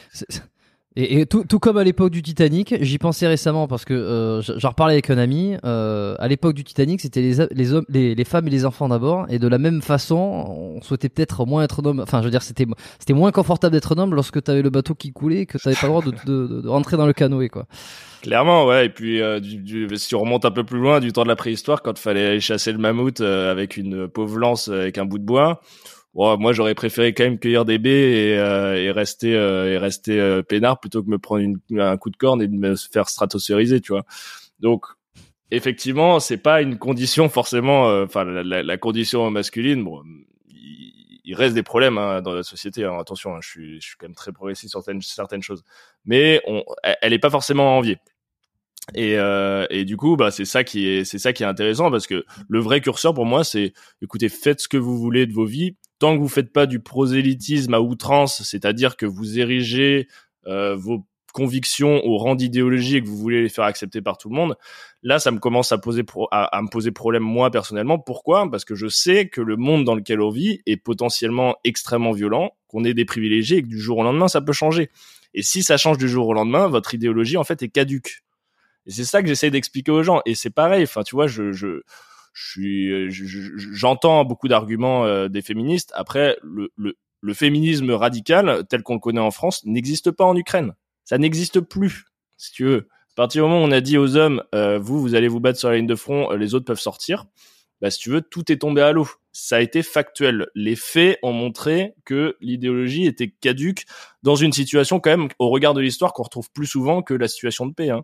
Euh, si on regarde l'histoire, il y a malheureusement plus souvent des temps de guerre que des, des, des, des temps où justement on bronze au soleil et on se dit, bah, je, potentiellement, je m'identifie comme une feuille d'arbre.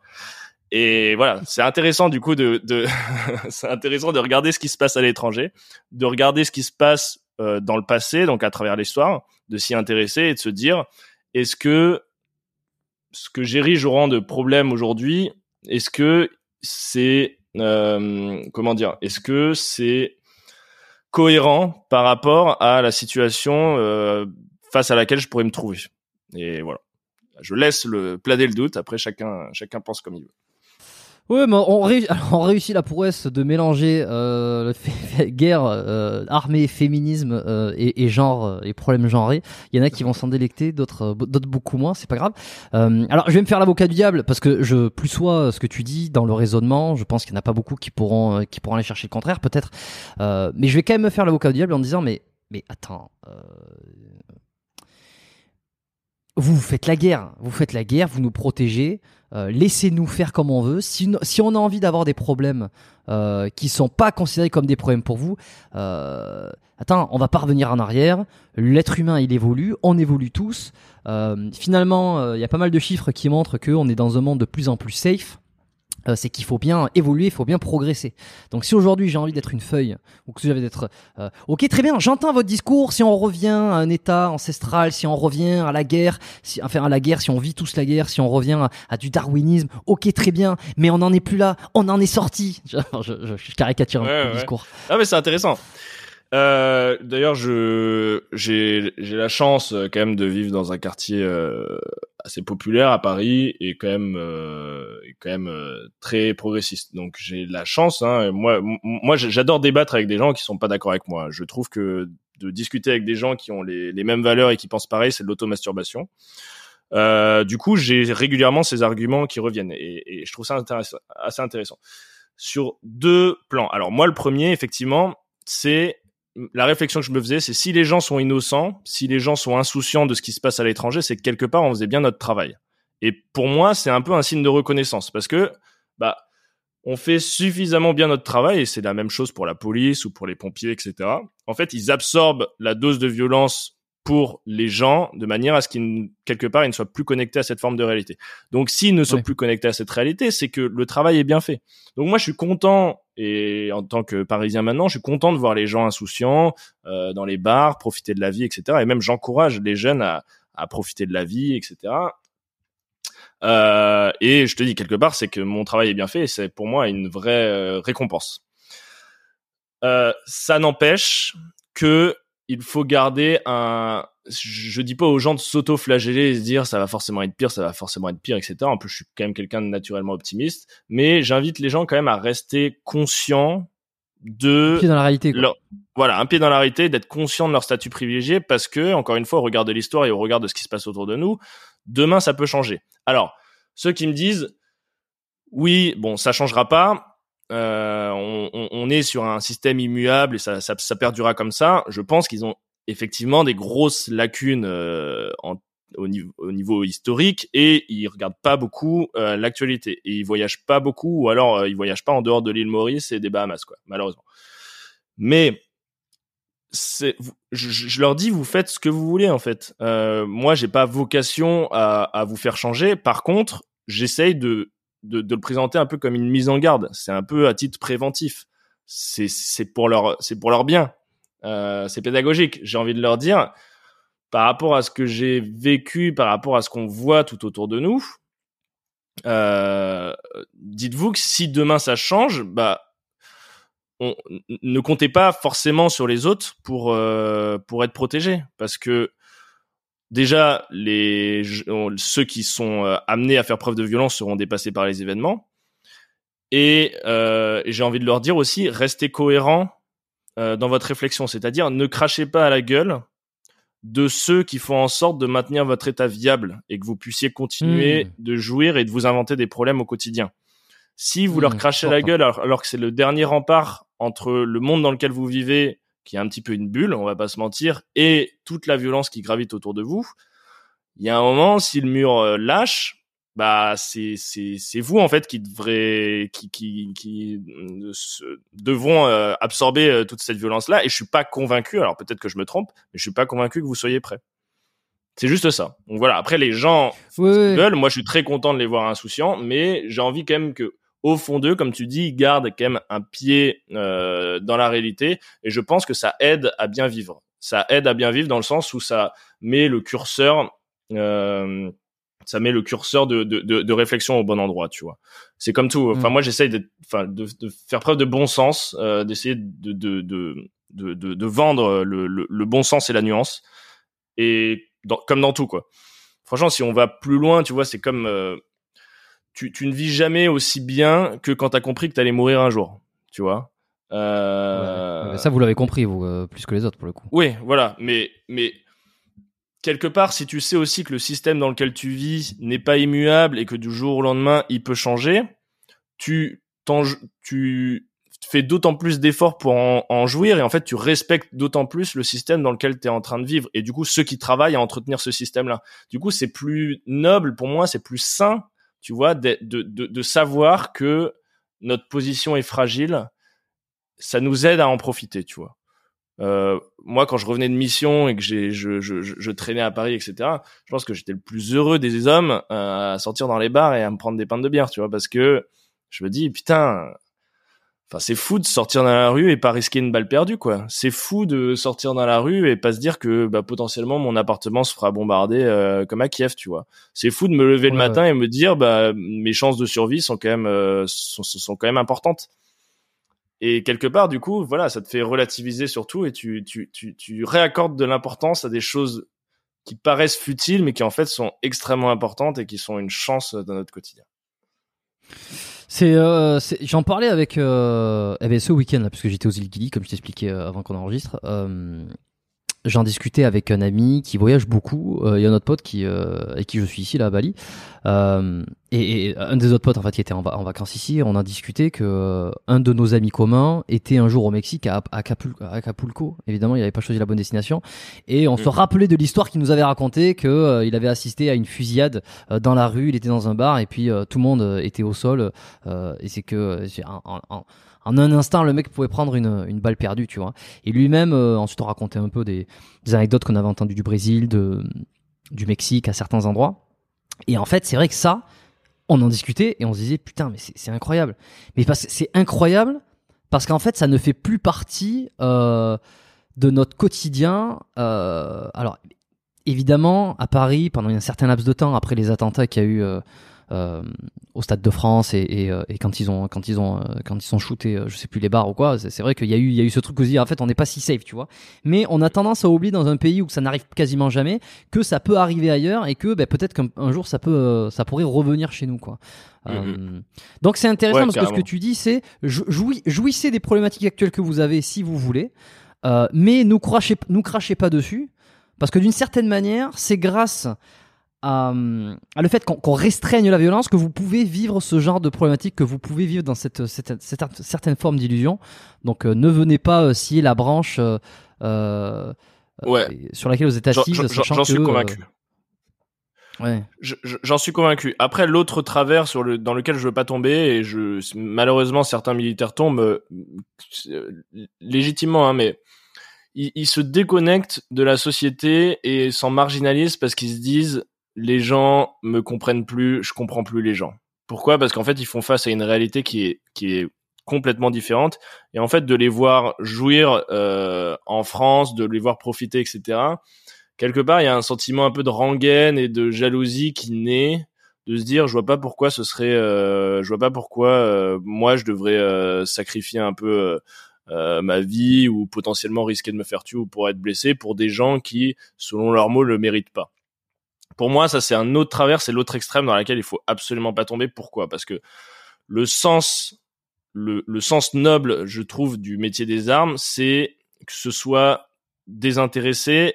Tu ne le fais pas parce que les gens le méritent. Tu le fais parce que tu as une certaine idée euh, de de la France, tu as une certaine idée des Français, etc. C'est pas un truc, euh, c'est pas c'est pas du patriotisme sous condition.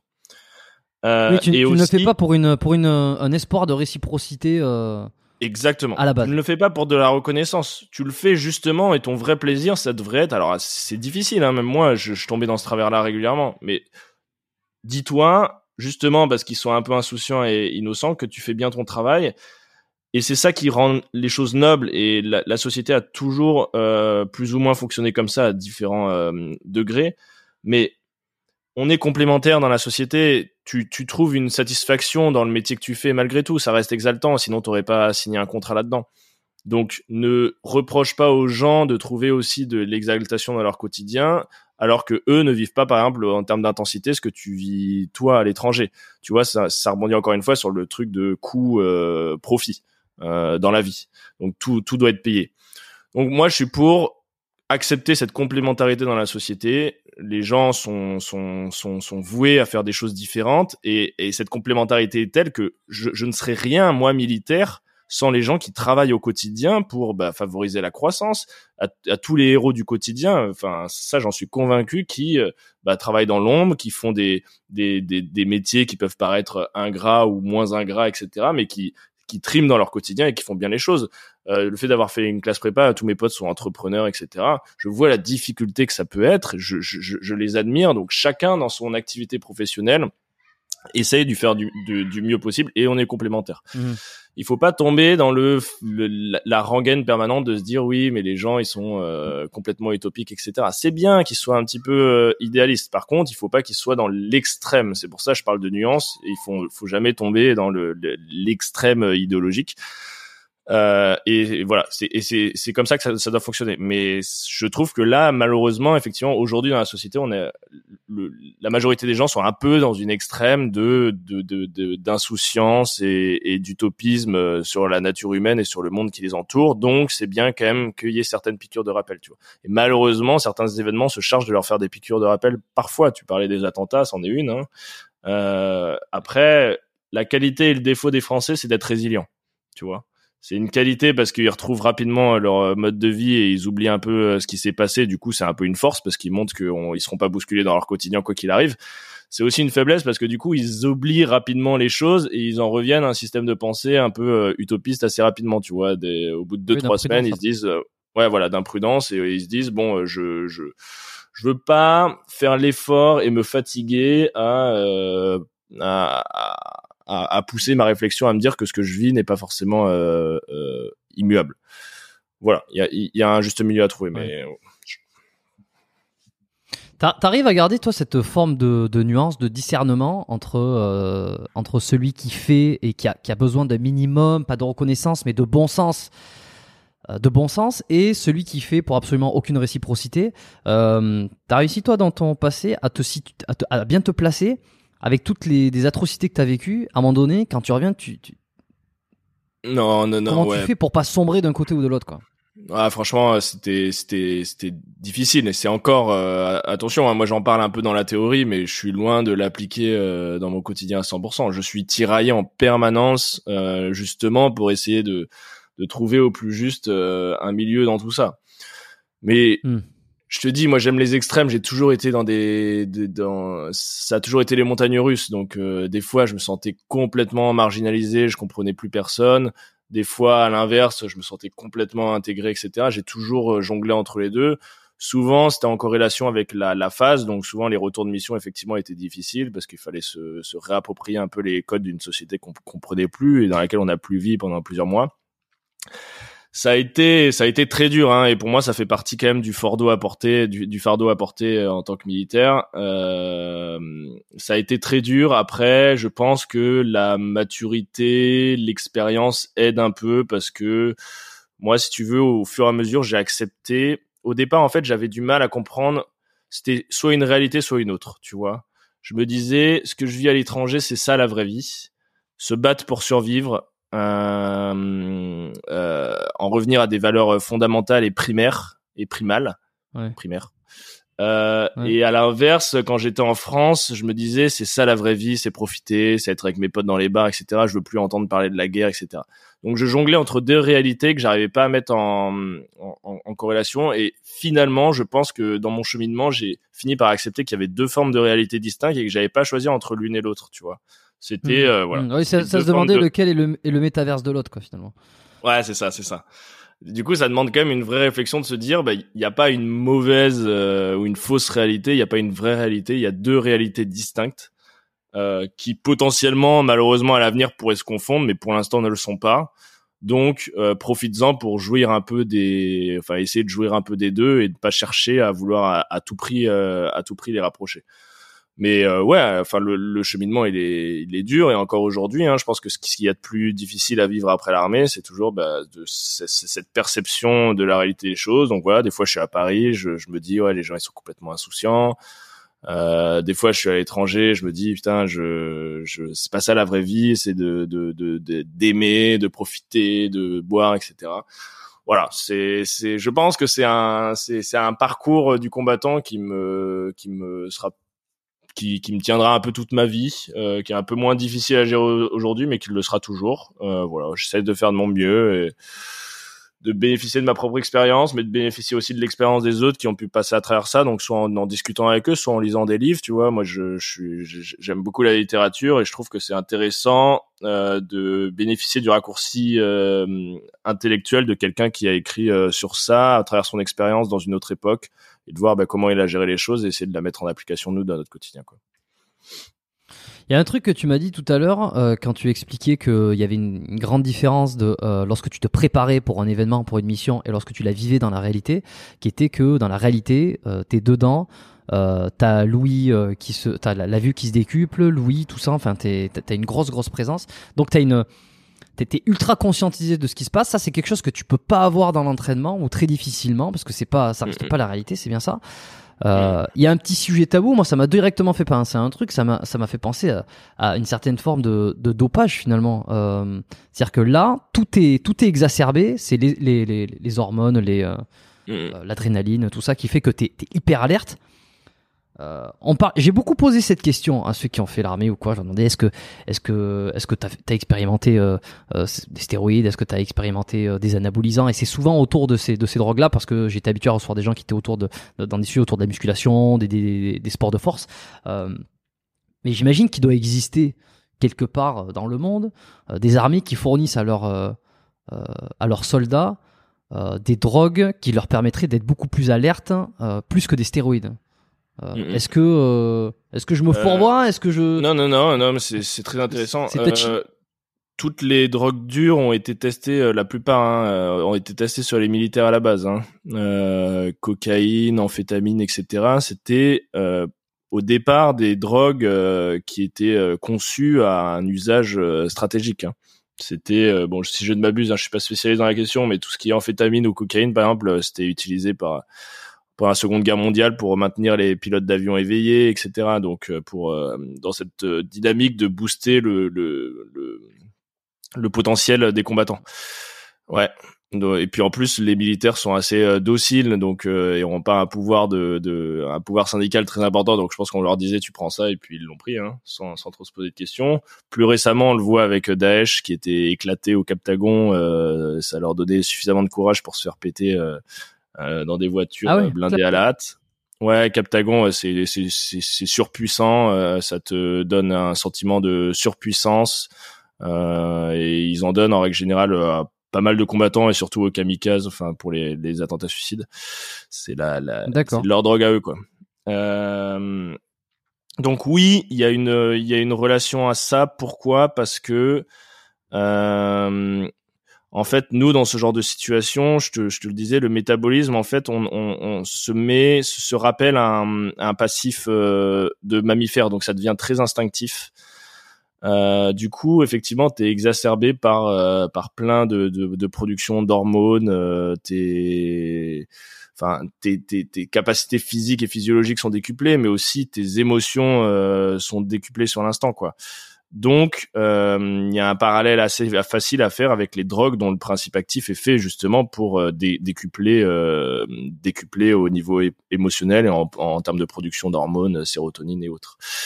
Euh, euh, mais du coup, si on va un peu plus euh, profondément dans la dans la réflexion, la l'attrait pour la violence et pour euh, enfin pas l'attrait mais le fait d'avoir côtoyé la violence et le fait d'avoir côtoyé la guerre c'est aussi euh, c'est aussi à considérer comme une drogue. Euh, et je fais souvent la, cette métaphore là pourquoi?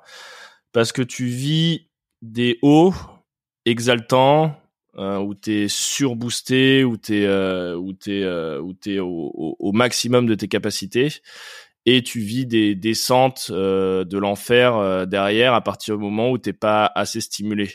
Donc se crée une dépendance euh, comme un, un, un, un crackhead à sa substance, se crée une dépendance où tu sais que ce que tu vis sur le long terme te fera du mal parce que euh, même si sur l'instant tu as l'impression que c'est c'est c'est extrêmement euh, jouissif etc tu tu sais derrière par rapport à ce que je te disais qu'il faudra un moment passer à la caisse.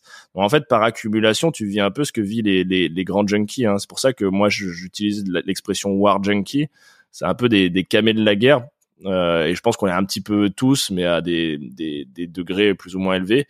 En fait on est addict aux expériences intenses quand on n'en a pas, on, tout nous paraît un peu fade, un peu gris. Euh, et nos, les expériences seront jamais aussi intenses que les premières fois, tu vois. Donc euh, vraiment comme les comme les junkies. Et au final, parfois, pour certains qui restent très longtemps, tu le fais plus par euh, entretien et par habitude, histoire de, de, de rester à flot et de pas sombrer, plutôt que pour te procurer un plaisir, tu vois. Donc là, le, le, parallèle, il est assez intéressant à faire parce que c'est potentiellement, si tu gères mal ton effort et si tu pars pas au bon, au bon moment, à partir du moment où tu vis des choses trop difficiles, bah potentiellement, je te dis, tu rentres dans une dynamique d'un d'un junkie qui est sombre au fur et à mesure et qui euh, et qui euh, a conscience que le produit lui fait du mal, mais euh, vit euh, l'instant et le fait par par euh, par habitude et par euh, l'incapacité à se projeter sur l'avenir par exemple tu vois je sais pas si j'ai oh, c'est intéressant si si si si c'est clair bah, c'est exactement le même principe que qu'un drogué hein. il, il, retrouvera jamais la même sensation que le début euh, il est toujours à la recherche de cette, de cette même sensation et puis puis au fur et à mesure c'est pour c'est pour se, se, maintenir sur un état plus ou moins normal et mm, mm. toi à titre personnel par exemple est-ce que tu as le souvenir de la fois où tu as reçu le plus de cette espèce de, de, de, de, plaisir d'excitation, euh, ou pas forcément que l'excitation, en tout cas cette espèce de, shot de junkie.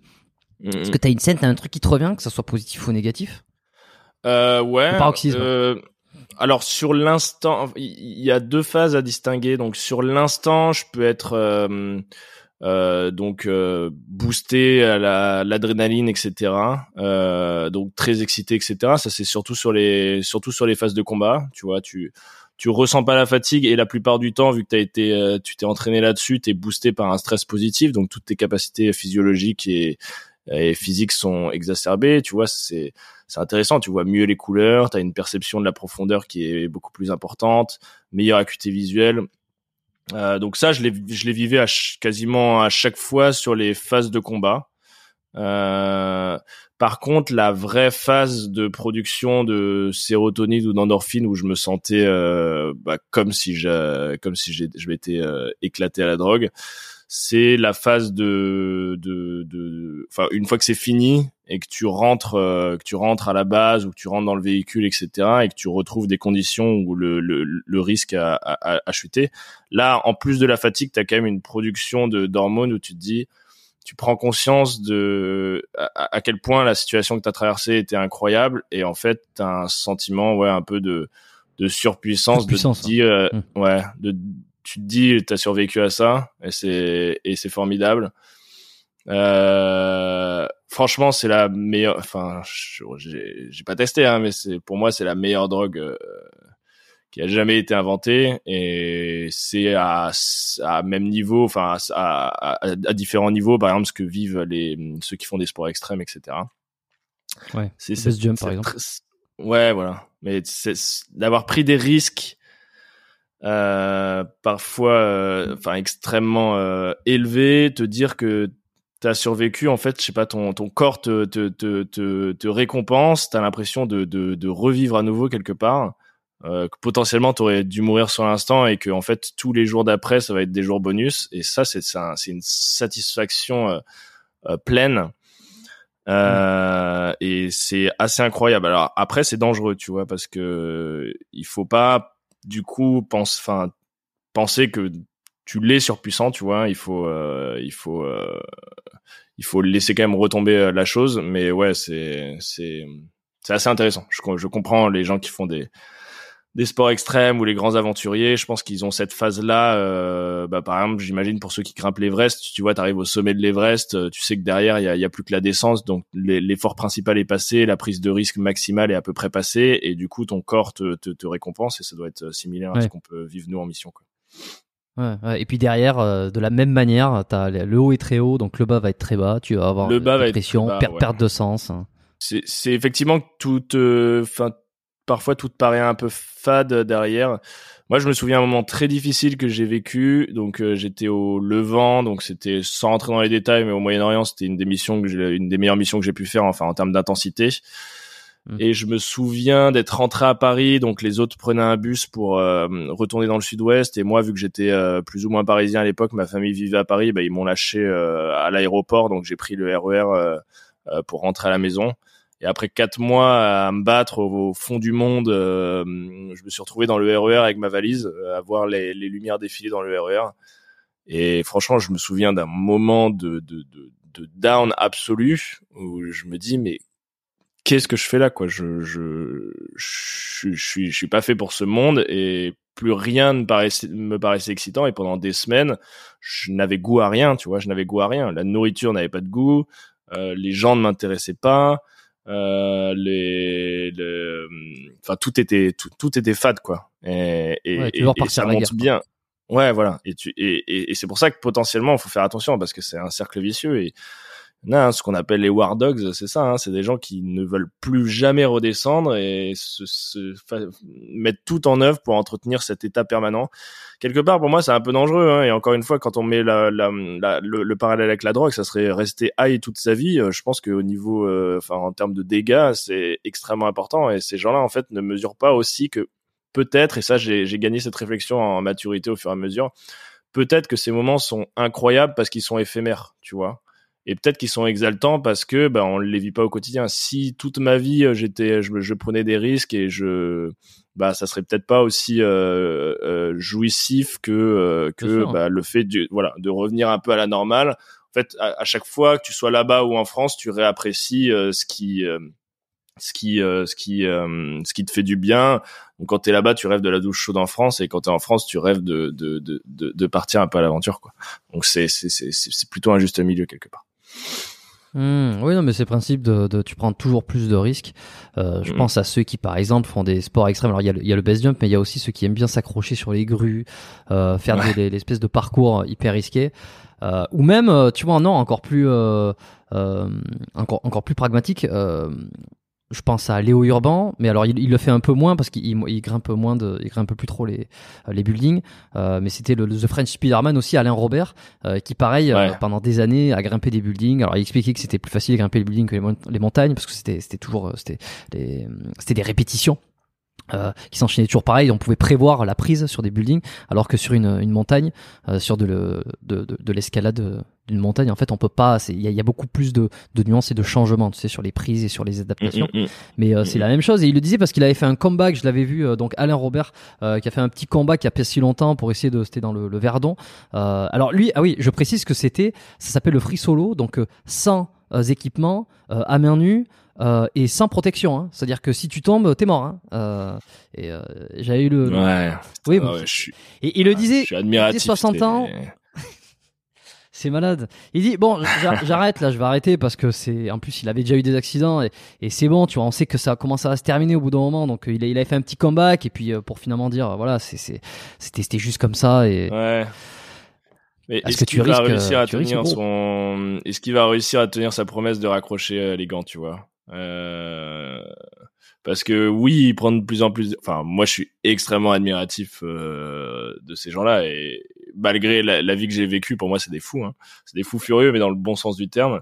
Mais je me dis, putain, euh, souvent, hein, t'as ce genre de de de de, de, sportifs ou de d'artistes qui vont jusqu'au bout, hein, c'est-à-dire qu'ils finissent par en mourir, quoi. C'est le cas de, de Marc-André Leclerc justement, puisque ouais, ouais, ouais. Alors, le documentaire s'appelle The Alpinist sur Netflix et ça raconte l'histoire ah, de, de cet alpiniste euh, canadien qui faisait du free solo pareil et puis qui en est mort. Alors il est pas mort parce que il a il a il a loupé une prise et puis euh, c'est que euh, c'est une avalanche qui a pris qui l'a pris apparemment mais bon.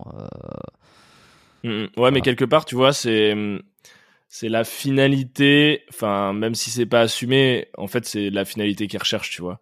Ils sont tellement en quête d'infini, c'est tellement des gens qui ont besoin de beaucoup que en fait j'ai l'impression qu'ils seront toujours déçus quoi qu'il arrive. Et la seule euh, alternative pour eux, c'est de, enfin, et de, de toucher l'infini qu'ils recherchent. En fait, c'est presque d'en, mourir quelque part, tu vois. Et, euh, et, et, et, et, je, trouve ça intéressant. Hein, c'est euh, certain en fait que ce soit inconscient ou, euh, ou, ou, ou, conscient, tu te diras ils, ils raccrocheront jamais les gants avant qu'il leur arrive quelque chose. Et s'il leur arrive quelque chose, ça fait partie du, du, du, du processus et du, du, du plan qu'ils avaient euh, qu'ils avaient mis en œuvre. Quoi. Et ouais, moi j'ai énormément. Enfin, tu vois, j'essaie de faire quelques corrélations avec eux, mais je, je, je suis admiratif de, de de, de ce qu'ils peuvent faire et puis de la réflexion qui, qui, qui découle derrière. Euh, puis c'est ça hein, ce qu'on disait aussi sur la société. Moi, je suis, je suis admiratif parce que je serais incapable de le faire. Tu vois, on parlait de complémentarité. Je serais incapable de faire ça, et pour eux, ça leur paraît normal. Tu vois, c'est ça qui est intéressant aussi. Mm. C'est, tu sais, euh, bon, moi, je suis euh, pas mal dans le milieu parisien, pas forcément dans le milieu militaire. Des fois, je parle un peu de ce que j'ai fait, etc. Les gens, ils trouvent ça, ils trouvent ça complètement atypique ou un peu extraordinaire, etc. Moi, en fait, je trouve extraordinaire euh, ce que font mes potes ou ce que font les gens que je rencontre dans la rue, parce qu'en fait, bon, déjà, on est complémentaires, mais chacun, on a aussi nos standards de vie, tu vois. Et à partir du moment où, où, où, où tu as été conditionné à ça, enfin, depuis la, ton, ton, depuis que tu es jeune adulte et que c'est tes standards et que c'est ta norme, fait, ça n'a plus rien euh, forcément de, de, si extraordinaire que ça et de si atypique que ça, tu vois. Par exemple, moi, je, quand je discute avec mes potes, je fantasme de, de me retrouver en open space dans un bureau et de boire des cafés avec des collègues, tu vois, parce que j'ai jamais vécu le milieu de l'entreprise de toute ma vie, tu vois. Moi, ça me paraît exotique, mmh. ça, tu vois alors que bah quand t'as baigné toute ta vie dans le milieu militaire bah tu vois c'est c'est c'est un standard donc ça te paraît à peu près classique donc tu vois on peut trouver de l'extraordinarité dans tout et euh, et, euh, et c'est ça qui est beau hein, dans la société c'est quand on accepte qu'on est complémentaire et qu'on cherche pas à marcher sur le plate-bande des autres je trouve ça je trouve ça plutôt bien quoi hmm. Oui, bah, pour, ceux qui prennent d'énormes risques euh, comme ça, c'est une certaine, c'est une certaine forme de, de, de, de kamikazerie. Euh, la différence que celle-ci, euh, elle est souvent, euh, dire, ils, ils, ont pour responsabilité eux-mêmes, ils engendrent pas des, des centaines de personnes ou des centaines de milliers de personnes dans leur dans leur avalanche, qui n'ont rien demandé, qui n'ont pas cherché à se retrouver à cet endroit-là. Quand, tu m'as dit, alors, quand, je t'ai posé la question là, juste pour revenir sur un moment exaltant, un des moments exaltants, tu vois, qui, qui t'ont fait faire ce, ce, sentiment de drogue. Je vais revenir là-dessus. Tu m'as parlé de quelque chose qui était un peu positif, donc un combat, enfin des, ouais, un combat qui se passe bien, puis tu reviens. Il y a une espèce de, boucle positive. la mission a réussi, tout s'est bien passé, et puis on rentre et c'est génial. Est-ce que tu peux avoir je, pense que non, mais je sais pas, c'est pour creuser, c'est pour essayer de comprendre. Est-ce que tu, penses que tu peux avoir euh, un, niveau de, dopamine, euh, de j'ai oublié le nom de l'hormone de déstressante. Euh, non, pas rien. Euh, de, c'est toujours au moment qu'on oublie les mots. D'endorphine? Bon, Endorphine, voilà, putain, je cherchais morphine, endorphine. Voilà. Est-ce que tu peux avoir ce même niveau de décharge euh, d'endorphine lorsque tu as assisté à une scène euh, atroce euh, d'un point de vue visuel, tu vois quelque chose qui s'est mal passé, dont tu as survécu, tu reviens, mais ça a été une scène horrible, tu vois, de vraiment de combat, de carnage, admettons. Est-ce que tu penses que tu peux ressentir ce truc-là de cette manière, ou alors c'est c'est il y a vraiment un, négatif, un positif qui se qui se dégage? C'est intéressant. Je pense que ça dépendra des caractères de chacun. Euh, dans le sens où tu auras quand même une décharge euh, puisque ton corps te récompensera d'avoir survécu à la situation. Après, moi, je, je, le, je le sentais beaucoup moins parce que bah, psychologiquement, quand même, euh, je, je conditionnais mon cerveau à ne pas se réjouir de la situation qu'on avait vécue pleinement, tu vois. Euh, au fond de moi, émotionnellement parlant, il y avait euh, bah, quelque chose de heurté qui me censurait sur le fait de, de, de, de, de jouir du moment et du, du, du fait d'avoir survécu quoi. Après, je pense que ça va dépendre du caractère de chacun et encore une fois, c'est euh, où tu mets ton, ton curseur d'empathie. Mais euh, j'avais des, des charges de d'hormones beaucoup plus importantes à partir du moment où tout se passait correctement. Euh, à partir du moment où les choses commençaient à commencer à, à, partir un peu en couille, euh, j'étais euh, bah, sur l'instant tellement focus que le, les, je, je, je, réfléchissais pas tellement à, à, tout ce qui pouvait se passer au niveau émotionnel et psychologique. Et puis après, c'était plutôt un, un soulagement d'avoir survécu, mais pas de pas de pas d'exaltation euh, particulière. Et euh, encore une fois, ça rentre dans cette dynamique-là de maturité, de dire bah c'est c'est c'est ça qui aide à avoir un peu plus la tête sur les épaules, quoi, tu vois. T'es de moins en moins euphorique, t'es de moins en moins euh, euh, insouciant, t'es de moins en moins espiègle, et t'es de plus en plus euh, raisonnable et et ouais voilà et raisonné quoi.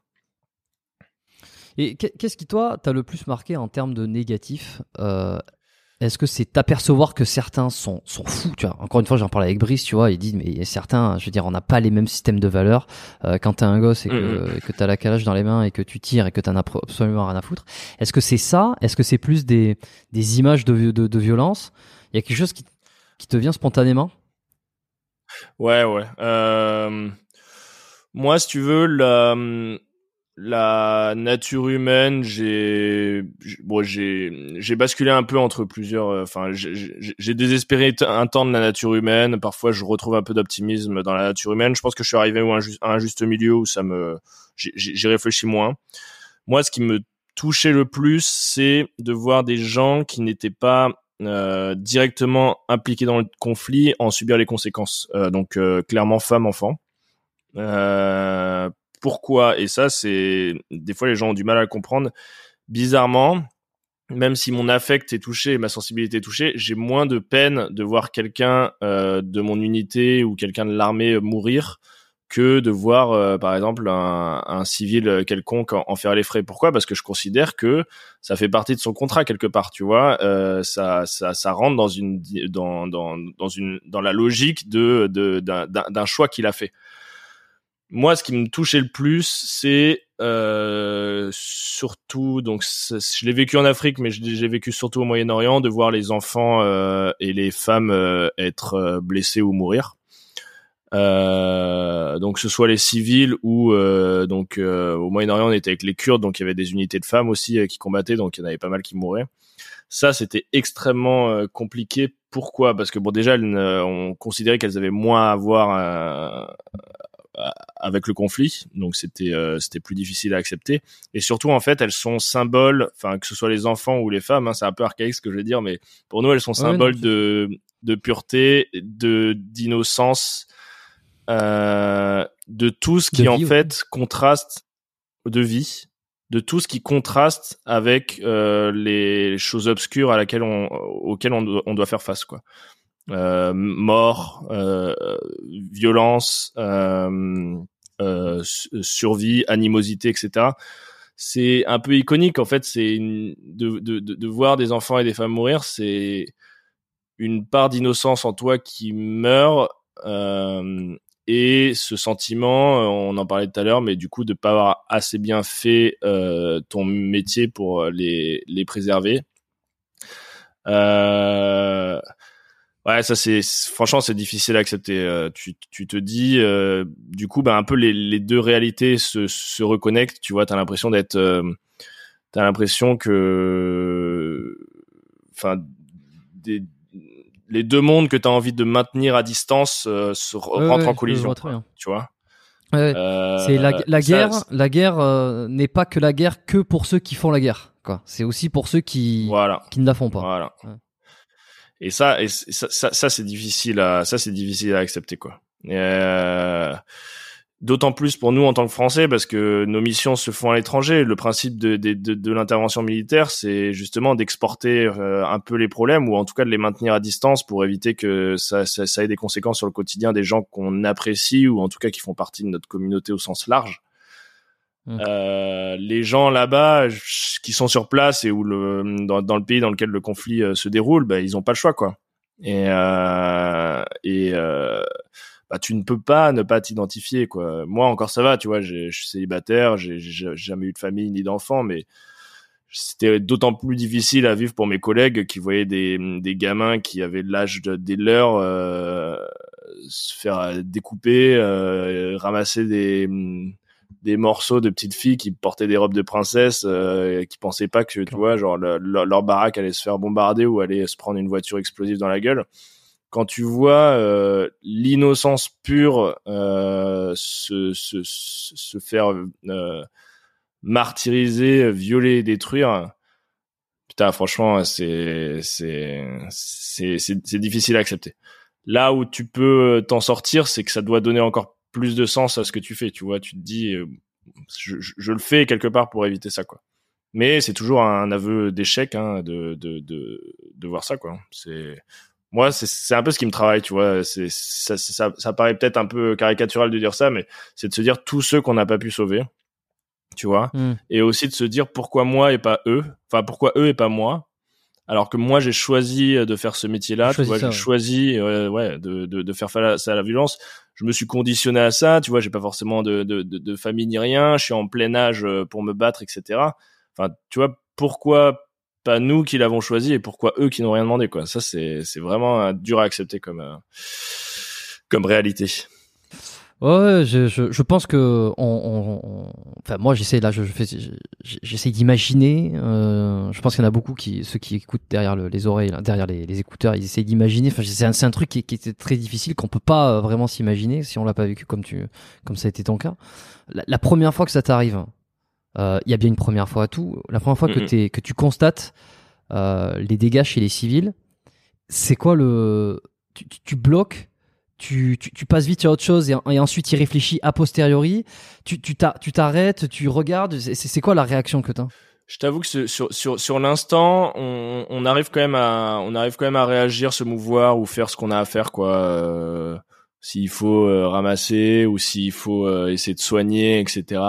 On va le faire parce que quelque part on s'est conditionné un peu à ça quoi. C'est rare qu'on c'est rare qu'on sidère hein, tu sais on a enfin c'est rare c'est rare qu'on rentre dans une phase de sidération. Par contre le l'après est très compliqué hein. l'après est très compliqué. Sur l'instant tu te tu tu réagis comment t'as appris à réagir euh, selon un protocole bien défini. Euh, dès que tu arrives sur un moment de calme ou que tu rentres à la base ou que tu vas te coucher le soir là ça te travaille euh, ça te travaille euh, ça te travaille au max. Nous ce qu'on avait automatisé quoi qu'il arrive, à partir du moment où on vivait une situation traumatisante, donc pour nous, pour les autres, c'est on faisait toujours euh, quand on revenait d'opération par exemple on avait toujours une table ronde tu vois on se retrouvait euh, interne au groupe donc euh, les dix gars et chacun euh, chacun présentait enfin relatait les faits sa façon dont il les a vécus et comment là à froid après la, la réaction à chaud comment il comment il le, il le, il le perçoit. Et ça, c'est important, tu vois. Ça, c'est important et ça, ça aide quelque part à, à évacuer le trop plein. C'est un peu un exutoire et surtout envers des gens qui, dont tu es persuadé qu'ils ont la capacité de comprendre, tu vois. Euh, souvent, en fait, tu sais, la réticence à aller voir les psychologues, surtout pour les militaires, c'est de se dire, il a beau être qualifié, ça a beau être un crack dans son domaine, ultra spécialiste, etc. Il, vu qu'il l'a pas vécu, voilà, il peut pas comprendre, tu vois. Et parfois, c'est plus simple d'en parler à des gens euh, qui sont pas forcément formés, mais qui ont euh, qui ont vécu les mêmes choses que toi. Ça aide, ça aide plus que d'aller voir un, un, spécialiste ou autre, quoi. Hmm. Ça, ça t'est arrivé de vivre un moment comme ça, euh, très très difficile euh, visuellement, de, de continuer ce que tu devais faire, tu vois, de pas sidérer, mais de te dire d'avoir une petite part de ton cerveau qui te dit putain ça tu vas le processer dans quelques heures euh, ouais, ouais, ouais, ouais, ouais. Je une, une petite part de moi-même qui me disait euh, que qui merde qui me, qui me disait merde, qui me rappelait à la qui me rappelait à la brutalité de, de ce que je viens de voir. Après, on a été conditionné quand même à enfin voilà à faire preuve de pragmatisme sur l'instant. Mais tu vois, ça c'est ça c'est intéressant parce que ça démystifie aussi un peu le le le, le profil fort spécial, euh, imperméable à tout, euh, euh, solide sur ses appuis, etc moi j'ai passé des soirées entières à chialer euh, comme une madeleine euh, enfin tu vois euh, moi j'ai vu des, des, des potes se prendre dans les bras et pleurer ou, ou à des réunions fondre en larmes etc tu vois. C'est entre la théorie où on veut où on n'a pas encore vécu les choses et on est dans un rapport de force à montrer à jouer un peu les gros bras à dire moi je suis extrêmement fort etc rien ne peut m'arriver en fait, euh, une fois que tu as, suffisamment vécu, je trouve qu'il y a une forme d'humilité qui se crée où, euh, enfin, tout le monde, c'est ce que je disais au tout début, hein, tout le monde est atteint, euh, ça ne sert à rien de se le cacher. Et la vraie force, justement, c'est de montrer un peu ses faiblesses pour tenir sur la durée, plutôt que de vouloir rouler des mécaniques et dire moi rien de matin, rien de matin. Ceux qui disent rien de matin, en règle générale, ça se finit très mal hein, par, par la suite. Hein. Ils se mordent l'oreille comme ça tout le reste de leur vie ils ont un, calibre 12 planqué derrière le canapé et ils sont marginalisés au possible quoi. Donc tu vois, pour moi la vraie force c'est ça, ça, ça, fait un peu, on enfonce un peu des portes ouvertes, tu vois, mais c'est montrer euh, montrer que montrer que ça te touche, mais que c'est pas déterminant et que ça et que tu, tu tu tu tu tu vas continuer ce que tu fais et tu auras la capacité de rebondir derrière, tu vois. C'est ça, hein, quelque part, mm. la vraie forme de courage. Hein, c'est, c'est pareil. Euh, le courage, c'est pas d'avoir peur, hein, enfin de de pas avoir peur. Le courage c'est justement de, de, de, de, de se chier dessus mais de surmonter quand même quoi tu vois et pour démystifier c'est pareil tu vois les, les gens s'imaginent les forces spéciales ils partent en opération euh, tout va bien etc euh, t'inquiète pas hein, les mains elles tremblent euh, ça, les, les, les, mains sont moites on se regarde dans le blanc des yeux tu vois la une peur, mais une peur contenue, mais dans le regard des autres, quoi. Après, effectivement, la vraie différence, c'est que tu te laisses pas te submerger par tes émotions, quoi. Et, euh, euh, et tu fais avec, mais voilà, ça empêche pas de, ça empêche pas de, sur l'instant, d'être, euh, de, te sentir mal, quoi. Hmm. Mais d'ailleurs, ceux, qui veulent prolonger un petit peu cette, cette histoire sur le PTSD, justement démontrer tout ça, le, podcast que j'ai fait avec Scoob, hein, il, est, toujours disponible. Allez écouter si, si c'est pas encore fait parce que on en parle beaucoup puisqu'il l'a vécu de, très près et, toujours un petit peu. Et il a fait un autre podcast encore récemment que je, je, fais un petit poc, je le dis, c'est sur Zone Défense podcast Zone Défense, un podcast qu'ils ont fait à, à 3. Euh, il y avait un, un psych, euh, alors je suis désolé, je, vais peut-être écorcher son, son métier, psychologue, psychanalyste, je sais plus exactement, ou, ou psychothérapeute, psychothérapeute, et euh, justement sur le, exactement ce que tu dis là, sur, euh, c'est pas parce que tu, euh, que tu démontres une, une certaine forme de, de, de, pas de faiblesse, mais de de vulnérabilité que ça te discrédite et ça te disqualifie automatiquement sur ta force future. Quoi, tu vois mmh, mmh. Euh, donc, voilà. Mmh. donc ils en parlent très bien. Euh, allez écouter l'épisode si ça vous intéresse. Ouais, clairement. Je, clairement. Et puis, ouais. Ouais, même pour tous ceux qui nous écoutent, je pense que c'est, c'est, enfin, c'est, c'est, c'est important de le savoir, tu vois. Encore une fois, on parle d'extrême, donc je trouve que la société, tu vois, euh, baigne dans le, euh, on est offensé partout, on est offusqué partout, euh, on est fragile en permanence, tout nous heurte, etc. L'extrême sensibilité non contrôlée. Ça veut pas dire que parce qu'on n'est pas d'accord avec cette société-là, nous faut basculer dans l'inverse. C'est-à-dire aujourd'hui, certains nous présentent la figure du, euh, du guerrier comme quelqu'un genre euh, qui dont rien latin, euh, empathique au possible, qui qui se, se, se, fiche de tout et dans l'extrême genre un peu misogyne, euh, tient des discours un peu binaires, etc. La, la, vraie force, c'est pas ça, quoi. La vraie force, mm. justement, c'est de, de de d'être alerte sur euh, sur euh, ses émotions et ses sentiments, mais de les de les contrôler et de continuer d'avancer, quoi. Euh, je pense que c'est je pense que c'est important de, de redéfinir de redéfinir ça à l'époque où, où aujourd'hui parfois on nous on nous présente des guerriers qui n'en sont pas qui n'en sont pas forcément quoi. Et c'est le cas, par mm. exemple, tu vois, dans les sports de combat, hein, les gens sont euh, très humbles, euh, euh, sensibles dans l'émotionnel et ils gagnent un combat. Enfin, tu vois, c'est une explosion de, de, de, de sentiments, etc. Ben, par contre, pendant la, la, la, phase de combat, ils sont concentrés, ils font leur taf. Quoi. Et ça, ça me paraît être le bon compromis. Mm. Alors surtout quand on a vécu des trucs comme un, un, point que je voulais juste parler là, je m'étais noté euh, parce que c'est extrêmement perturbant. Forcément, on est tous curieux, c'est l'agonie. Euh, tu, je t'avais entendu en parler un petit peu.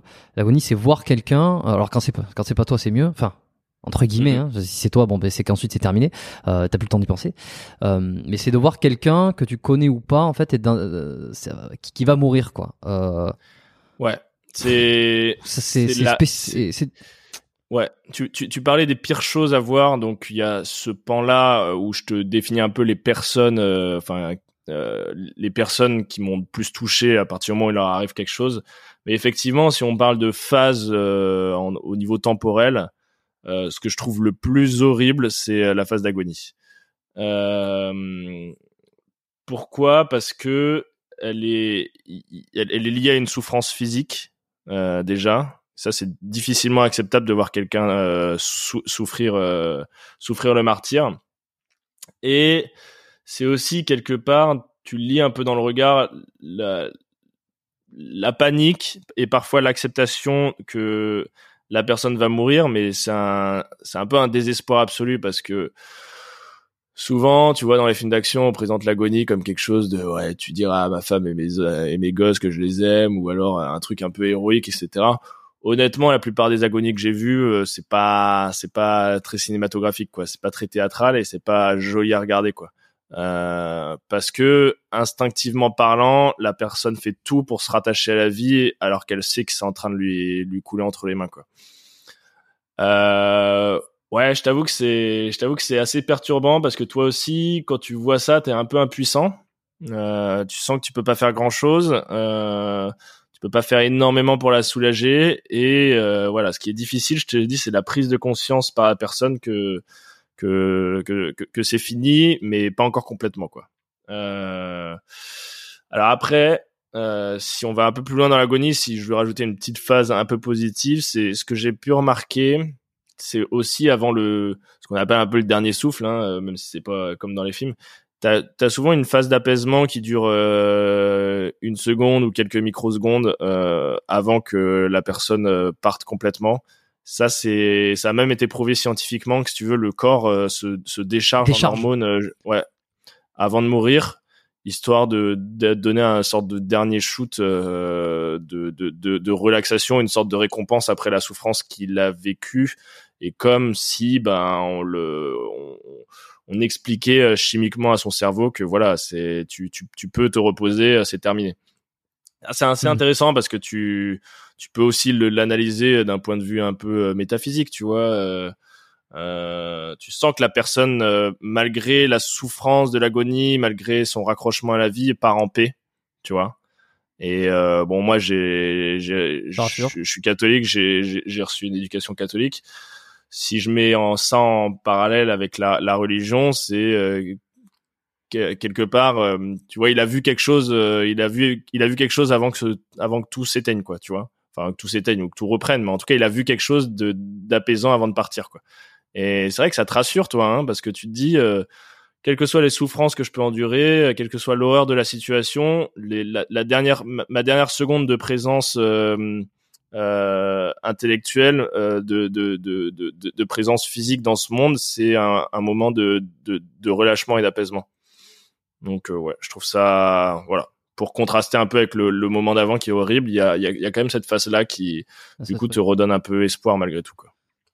Tu, tu, pourrais être, euh, si tu voyais ton l'ennemi être euh, à l'agonie, euh, est-ce que tu, pourrais être de la même façon hyper empathique avec lui Est-ce que là, on, on, oublie absolument toutes les causes de conflit, même les pires ennemis, hein, ceux qui se font sauter, ceux qui ont des échelles de morale qui, qui sont complètement à l'opposé Est-ce que tu pourrais ressentir euh, une, une, empathie, une, une, un sentiment très fort? Ouais, ouais, bah, j'irai même plus loin. D'ailleurs, j'en discutais avec Brice euh, il y, a, y a deux jours encore. Euh... J'ai, je pense que c'est important de pas avoir de colère ni de rengaine euh, envers l'ennemi. Euh... Si tu veux, on parlait du curseur, hein, euh, être sans pitié, bienveillant avec ceux qui le méritent, sans pitié avec les autres. Tu peux être sans pitié envers eux, mais pour autant respecter le guerrier et et ne pas avoir de rengaine ou de colère particulière envers la personne. Donc les gens que j'ai combattus, donc euh, principalement Al-Qaïda et l'État islamique, c'est des gens qui ont une idéologie radicalement opposée à la mienne, particulièrement abjecte, euh, dénouée de toute forme d'humanité, etc.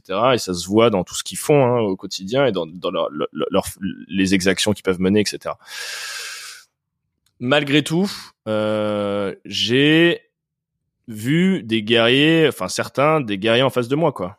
Euh, et, et, si je mets de côté l'idéologie, etc., bah, de guerrier à guerrier, il y a un respect, euh, il y, a, un respect qui se crée. Bon, peut-être pas que, peut-être que eux n'auraient pas le même que moi, mais, mais j'étais forcé de d'être quand même malgré tout admiratif de parfois une forme de, de, de courage et d'abnégation, quoi.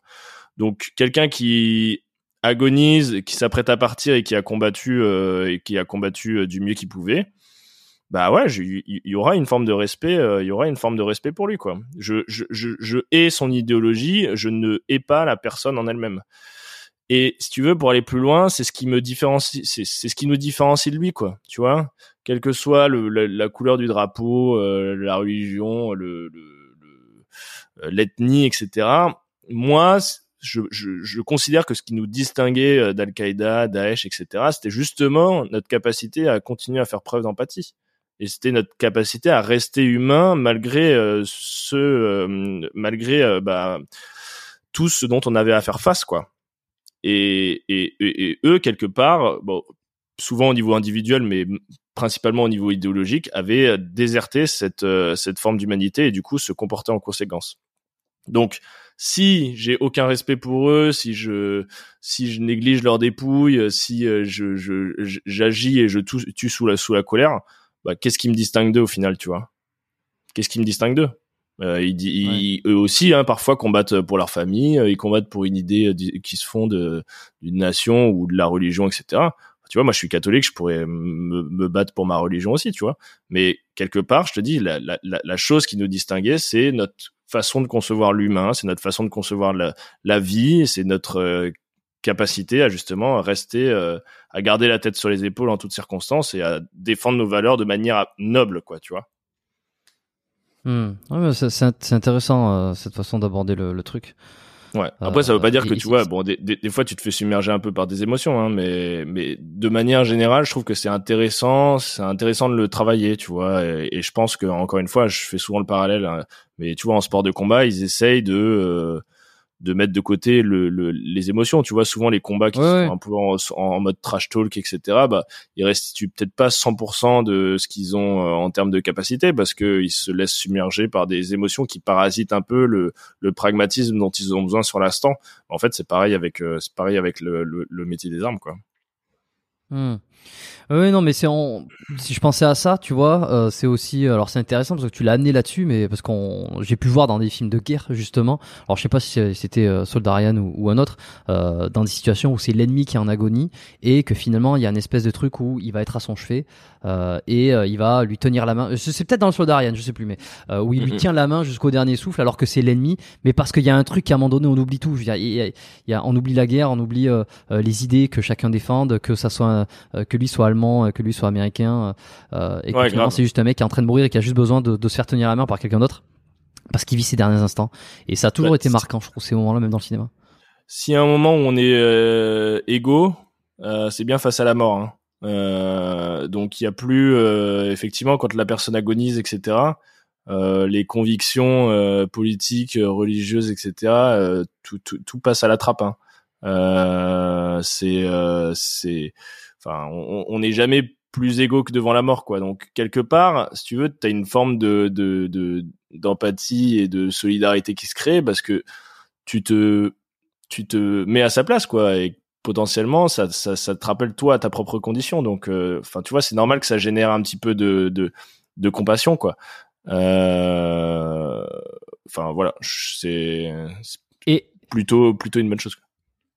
Et, justement, par rapport à ça, est-ce que toi, d'avoir vu quelqu'un vraiment vivre ces derniers instants, est-ce que ça t'a rassuré dans ta propre mort euh, en te disant, euh, est-ce que ça, est-ce qu'aujourd'hui t'as moins peur de ta propre mort ou au contraire, ça, ça, ça a augmenté euh, la peur de ta propre mort, tu vois, d'avoir vécu quelqu'un, est-ce que c'est flippant ou est-ce que c'est rassurant au final, tu vois, en enlevant le, ce dont on discutait un peu. Je, je, c'est une bonne question. Je, je flippe de l'agonie, j'ai, j'ai pas peur de la mort. Euh, et du coup, effectivement, oui, mon expérience euh, euh, professionnelle et militaire m'a aidé à, prendre du recul sur tout ça. J'ai peur de plein de trucs dans la vie, tu vois. J'ai peur de remplir ma feuille d'imposition. J'ai une phobie administrative. je suis un peu agoraphobe. J'aime pas trop la foule, etc. Il y a plein de trucs du quotidien qui me font peur.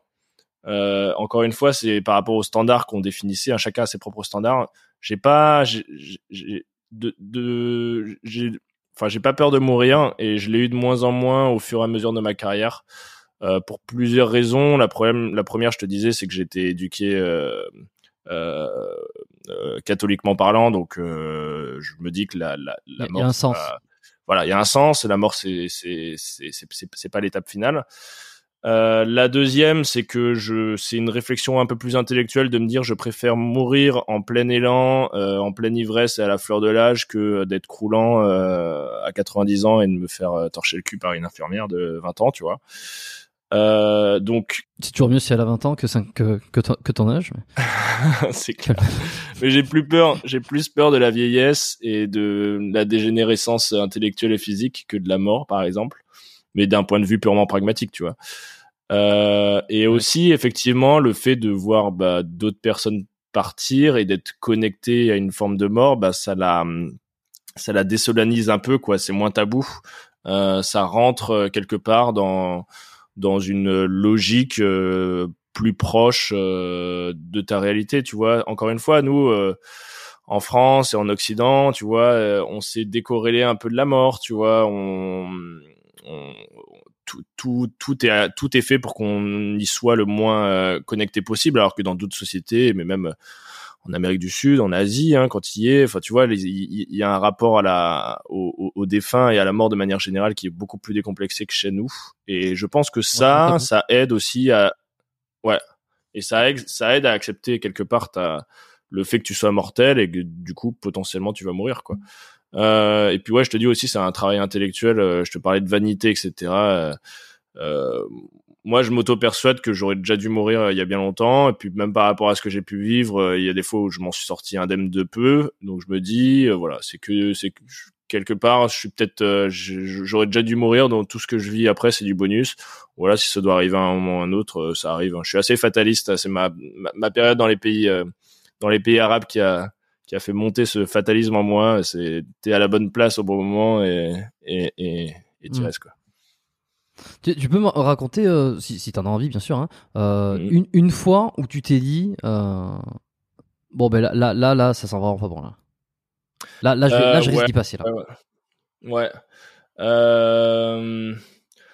en gros, je une fois enfin c'est si t'as envie, hein, si envie hein. ouais ouais non mais c'est arrivé c'est arrivé euh, c'est arrivé plusieurs fois euh, mais la, la plus marquante c'était la plus évidente c'était euh, c'était au Moyen-Orient donc j'étais avec un un collègue et euh, on rentrait en fait dans les dans les anciennes euh, dans les anciennes infrastructures euh, tenues par Daesh pour récolter des, des, des, documents etc faire du renseignement etc et en fait eux piégeaient régulièrement le, les, les, structures quoi. Donc on était accompagné d'une équipe de de d'IOD là de démineurs euh, donc ils faisaient leur possible hein, parce que c'était une, ancienne école du coup, donc c'était assez assez grand. Et en fait, euh, du coup, chacun on se dispatchait dans les pièces pour aller euh, bah, vérifier que c'était bien sécurisé, qu'il n'y avait plus personne, et puis récolter des, du renseignement, des documents.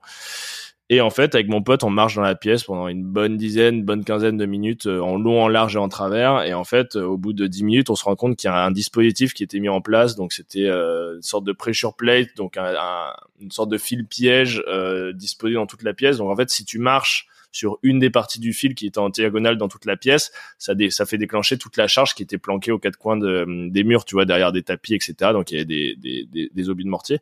Et en fait, la chance a fait qu'on a marché pendant 10 minutes et à chaque fois sans activer le dispositif, c'est-à-dire que notre pas arrivait avant ou après, tu vois. Et en fait, on a déambulé sans savoir qu'il y avait ce dispositif-là avant de tomber finalement euh, le nez dessus, tu vois.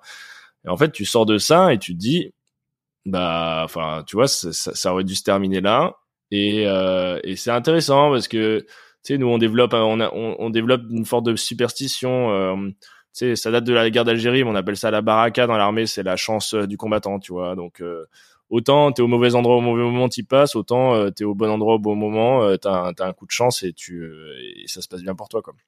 Et je me rappelle du coup, ils avaient les démineurs là, c'était les Américains, ils avaient coupé un petit morceau du coup de cette fameuse guirlande, c'était le, le, le, mécanisme qui allait activer toute la charge et ils nous l'avaient donné pour qu'on le porte parce que eux-mêmes étaient surpris que ça ça n'ait pas fonctionné. Donc tu vois, on l'a gardé un peu comme un gris et c'est c'est aussi une forme de vanité, tu vois, je me rappelle que ce petit ces petits bouts de métal et de silicone en fait euh, bah c'était moi normalement et que ça s'est plutôt bien passé quoi au final. Et, ok. Et, tu l'as toujours euh, sur toi, c'est-à-dire que ce truc, tu l'as. Ouais, je l'ai toujours. Ouais. J'ai une, j'ai une petite vitrine dans ma chambre avec tous mes petits goodies. Je, je, je le garde avec moi. Je, je te dis, c'est, c'est, c'est, un reminder euh, de la, de, de, de, ma situation euh, précaire et de, et de, ça, ça me rappelle à quel point il faut que je, je sois content d'être encore là et que je sois content encore de profiter. Je pense que ça, ça, ça aide bien dans la vie de tous les jours, quoi surtout que c'est une conscience qui est là euh, et qui. C'est fou de se dire que si t'avais marché dessus, je veux dire, d'un moment à l'autre, c'est on-off, quoi. Enfin, bon, après, je sais pas euh, si forcément. Je, pense que j'aurais rien senti pour le coup. Euh, Mais c'est ça, c'est ça, c'est une euh, détermination de conscience. quoi. Ouais. J'aurais rejoint Thomas Pesquet dans la station spatiale internationale. Mais mais du coup, ça aurait fait reset, ouais. Mais c'est marrant parce que je te dis, ça te, ça te montre à la, la fragilité de ta, ta condition, quoi. On est, on, on marche, mais tous, hein, on marche vraiment sur un fil sans s'en rendre compte, quoi.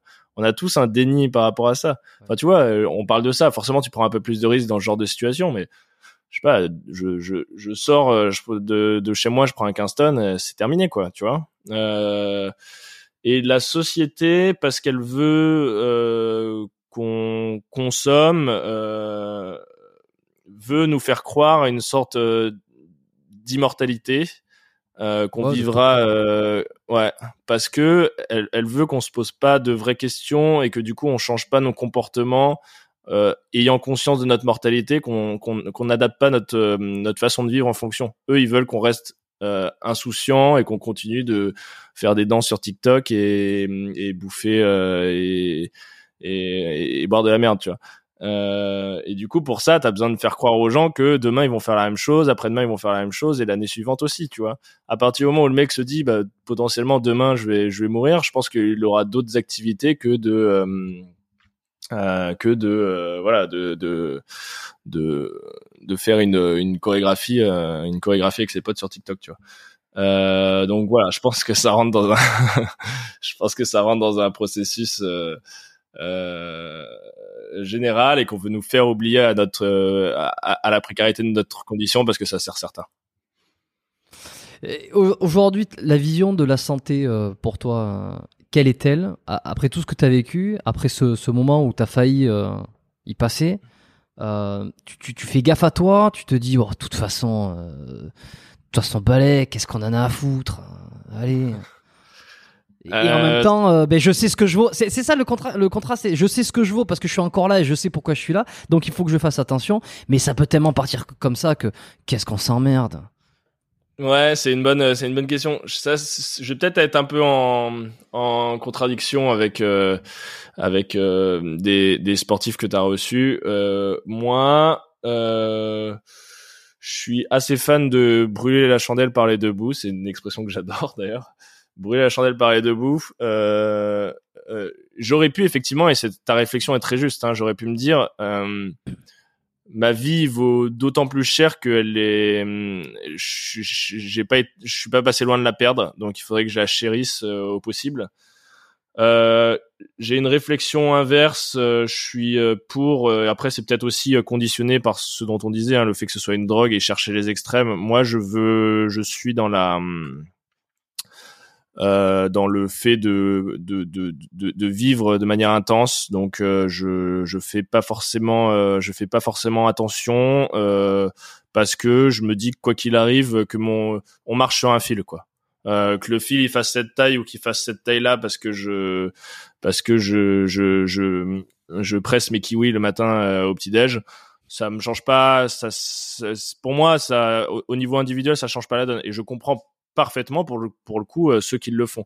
Et moi, je suis dans une logique. Euh, je suis dans une logique un peu euh, enfin tu sais moi je suis un grand fan de Baudelaire donc je suis dans dans une logique un peu baudelairienne où tu vois plus ça va mal plus enfin tu vois je, je jouis, je suis un peu dans l'excès, tu vois, je vais à fond. Euh, et puis, euh, et puis, euh, si un jour il faut que je, je, je paye les pots cassés, je le ferai quoi. Mais je fais pas tellement attention. Euh, et du coup, c'est peut-être une déformation professionnelle parce que j'ai, c'était ma façon de vivre aussi, ma façon de vivre avant et pendant l'armée, c'est de me dire, voilà, vas-y et vas-y et si tu t'en sors, tant mieux quoi. D'accord. Et alors, tu as dû beaucoup t'entraîner pour passer les sélections et ensuite, euh, pendant toute ta carrière euh, euh, à l'armée. Est-ce qu'aujourd'hui, tu continues à t'entraîner Ou alors, est-ce que par rapport à cette, façon de voir les choses, tu, ne fais, tu, tu fais beaucoup moins de sport et ça, ça, ne fait pas plus partie de tes priorités? Ouais, alors, ce, que, je dis, c'est à mettre en. Enfin, à, mettre quand même en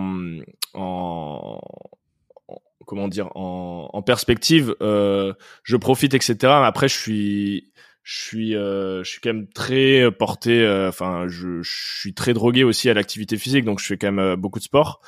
Euh, mais si tu veux c'est parce que mon activité professionnelle aujourd'hui même une fois que j'ai quitté l'armée m'oblige à maintenir une certaine forme de condition physique quoi. Donc en fait ouais. le sport c'est pas une finalité c'est un moyen pour moi et en fait, c'est un moyen de parvenir à mes fins qui sont, mes fins restent, euh, continuer à vivre des choses intenses, continuer à partir à l'étranger, etc. Et si je veux être capable d'assumer, si je veux être capable de continuer à être bon dans mon travail et de me sentir utile, il faut que je garde quand même un minimum la caisse, quoi. Donc je pense honnêtement que j'ai peut-être diminué un petit peu en termes d'intensité euh, sportive parce que quand j'étais à l'armée, bah, ça faisait partie du, du, du, cursus, tu vois, ça faisait partie de l'emploi du temps. Donc maintenant, je suis autogéré, je fais, je fais quand même attention, hein, tu vois, je dois faire 4-5 séances. Euh, par semaine. Mais voilà, le, le, ce qu'il me faut pour continuer à être performant dans mon travail, sans que ce soit une finalité pour moi sur le sur sur le long terme quoi. D'accord, ok, ok, très clair, très clair. Euh, pour finir euh, rapidement, hein, c'est toujours un petit tour d'horizon à la fin euh, sur les sur les petits questionnements que j'ai euh, souvent sur les sur les invités. en termes de blessures, euh, t'avais pris une balle à l'épaule. T'avais. Non, moi j'ai moi j'ai moi j'ai rien pris. On a on a mis une balle dans l'épaule, mais j'avais soigné un mec avec une balle dans l'épaule. Euh, moi, euh, enfin, je te dis encore une fois, c'est c'est un peu aussi l'injustice euh, de ce ce monde-là. Hein, c'est que je je je, m'en suis toujours sorti indemne, tu vois. J'ai jamais, je me suis jamais cassé quelque chose, je me suis jamais foulé quelque chose, je me suis jamais pris d'éclat, je me suis jamais pris de balle. Euh, donc encore une fois, hein, c'est c'est c'est parfois tu t'en deviens un peu superstitieux et mystique, mais tu te dis bah voilà, je, je, je, suis passé à côté, alors que malheureusement, d'autres de mes potes, euh, ça n'a pas, pas été le cas et ça se joue euh, à 5-6 cm près, quoi. Donc euh, moi, ouais, non, physiquement, physiquement, j'ai mmh. j'ai toujours eu de la chance, ouais. Après, j'ai des blessures latentes, tu vois. je te parlais physiquement au tout début de, de l'entretien. Genre, je, je sens que j'ai quand même mis mon corps à rude épreuve, tu vois. Bon, en plus de toutes les activités physiques, des missions, etc. On était parachutistes, donc c'est assez traumatisant au niveau articulaire, etc moi j'ai les genoux euh, enfin tu vois j'ai j'ai une démarche d'un mec de 45 ans euh, le matin, je me réveille tous les matins, j'ai mal au dos en me réveillant, tu vois. Euh, je suis allé voir tous les spécialistes de la terre, personne ne trouve. Donc en fait, je pense que certaines blessures physiques sont le recueil de de de d'un poids psycho d'un poids psychologique que je garde en moi. Tu vois, par exemple pour le dos, ils me disent que c'est ma douleur vient du diaphragme, tu vois, et ils disent que le diaphragme du coup et un peu le ce qui encaisse un peu tous les tout le, le, stress et les chocs euh, émotionnels et psychologiques. Donc en fait, hein. ouais voilà. Et du coup moi par exemple tous les matins j'ai ça. Donc c'est comme si mon corps en fait euh, me rappelait physiquement à euh, ce, à mon mon mon passif euh, pour que bah, jamais euh, jamais je l'oublie et et du coup, euh, je donc j'ai essayé de me faire soigner, etc. Mais là, j'ai été par exemple dans l'acceptation de me dire, euh, mec, porte euh, ton tout petit fardeau que t'as apporté parce que c'est rien du tout. Euh, tu de toute façon, il fallait que t'en portes un et bah, surtout pense à tous ceux qui euh, en, en, portent 100 fois, 1000 fois plus ou qui ou qui sont décédés. Et franchement, c'est et puis ouais, c'est sur ça que j'aimerais terminer. C'est dire, nous, on passe un petit peu, enfin, tu vois, là, on, fait un petit podcast, on passe avec toi, etc. Les, les, pour ceux qui nous écoutent, on a tendance à minimiser le nombre de blessés, que ce soit physique ou psychologique dans l'armée, euh, le nombre de morts euh, qu'il y a pu avoir, et, euh, et ces gens-là, malheureusement, euh, n'en ont pas parlé ou n'en parleront jamais.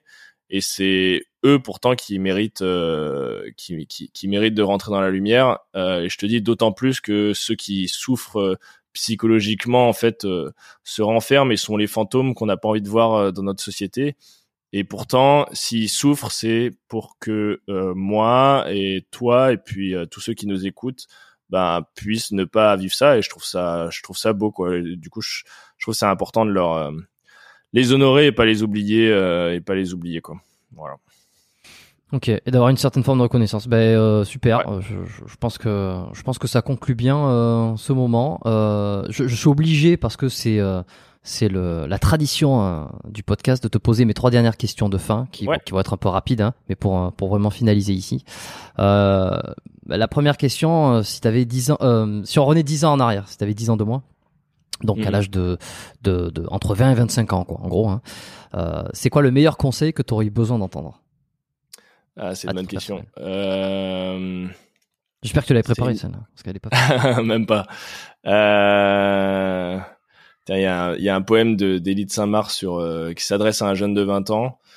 Euh, je lui dirais, euh, essaye de, enfin, qui est magnifique. Hein, J'invite les auditeurs à aller, à, aller, le voir, mais je, je, je me dirais à moi-même, euh, fais tout pour euh, garder un maximum euh, d'innocence et d'insouciance malgré ce que tu vis. voilà, le retarde ton passage à la vie d'adulte le plus rapidement possible.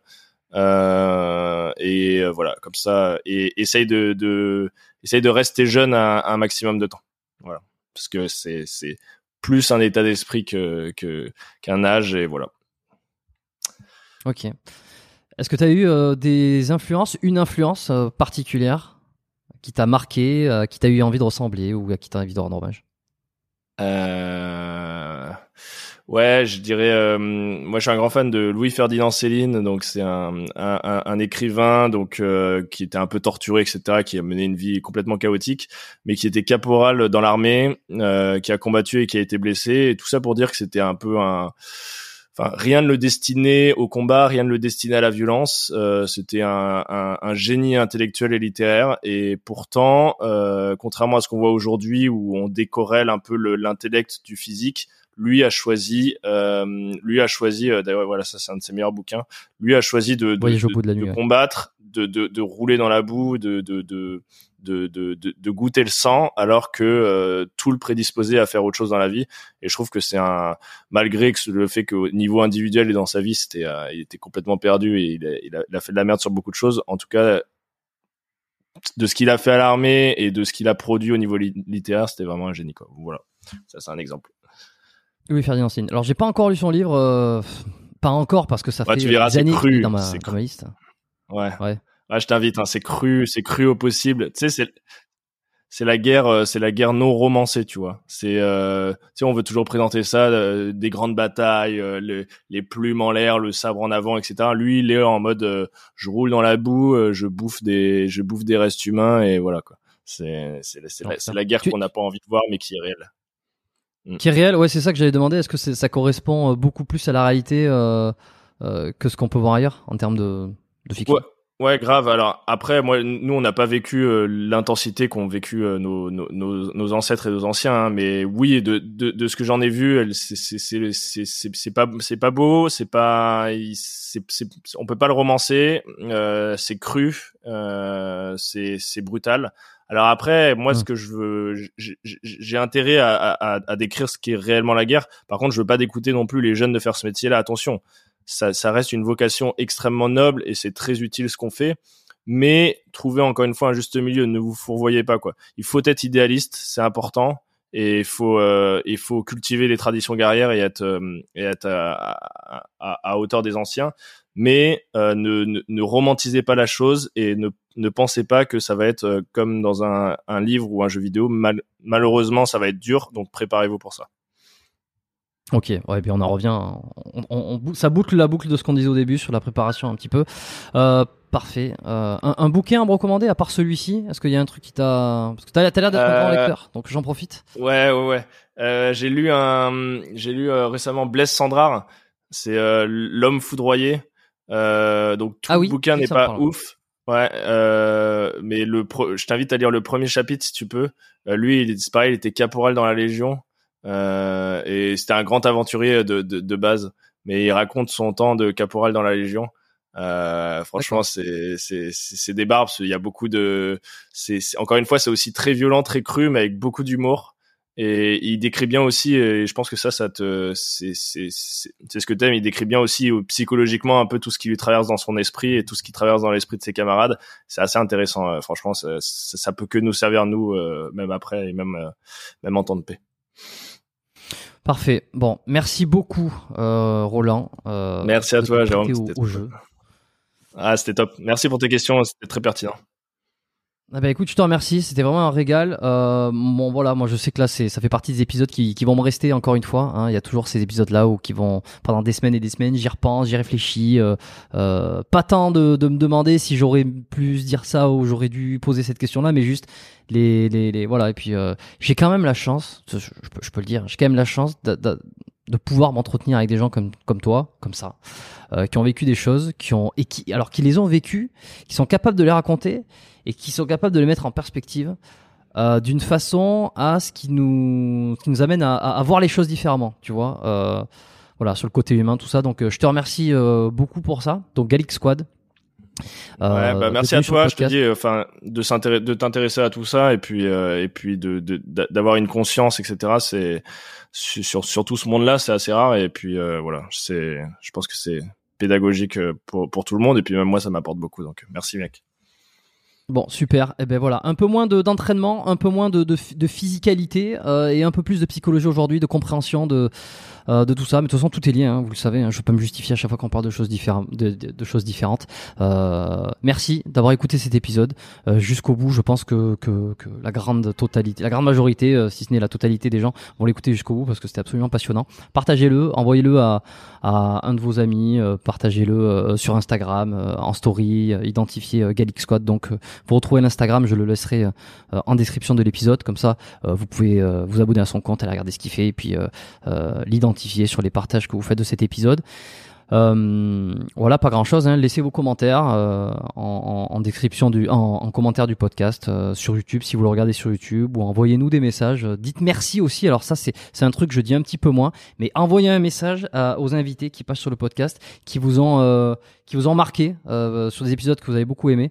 Allez-y, envoyez un message. Dites merci pour le passage, pour le partage parce que voilà, c'est comme ça que ça se passe euh, quand, quand les choses disent des, quand, quand, les personnes disent des choses intéressantes et que ça vous ça vous sert, c'est d'avoir un petit message et de remercier. On se dit à la semaine prochaine. Reste avec moi. Euh, deux minutes, hein, je, vais, quitter l'enregistrement. Euh, mettez des étoiles au maximum sur ce, sur putain de podcast euh, qui monte, qui grimpe dans les charts. En ce moment, il cartonne et on va essayer de, le faire cartonner encore plus. Donc, merci à tous les fidèles et je vous dis à lundi prochain. Ciao.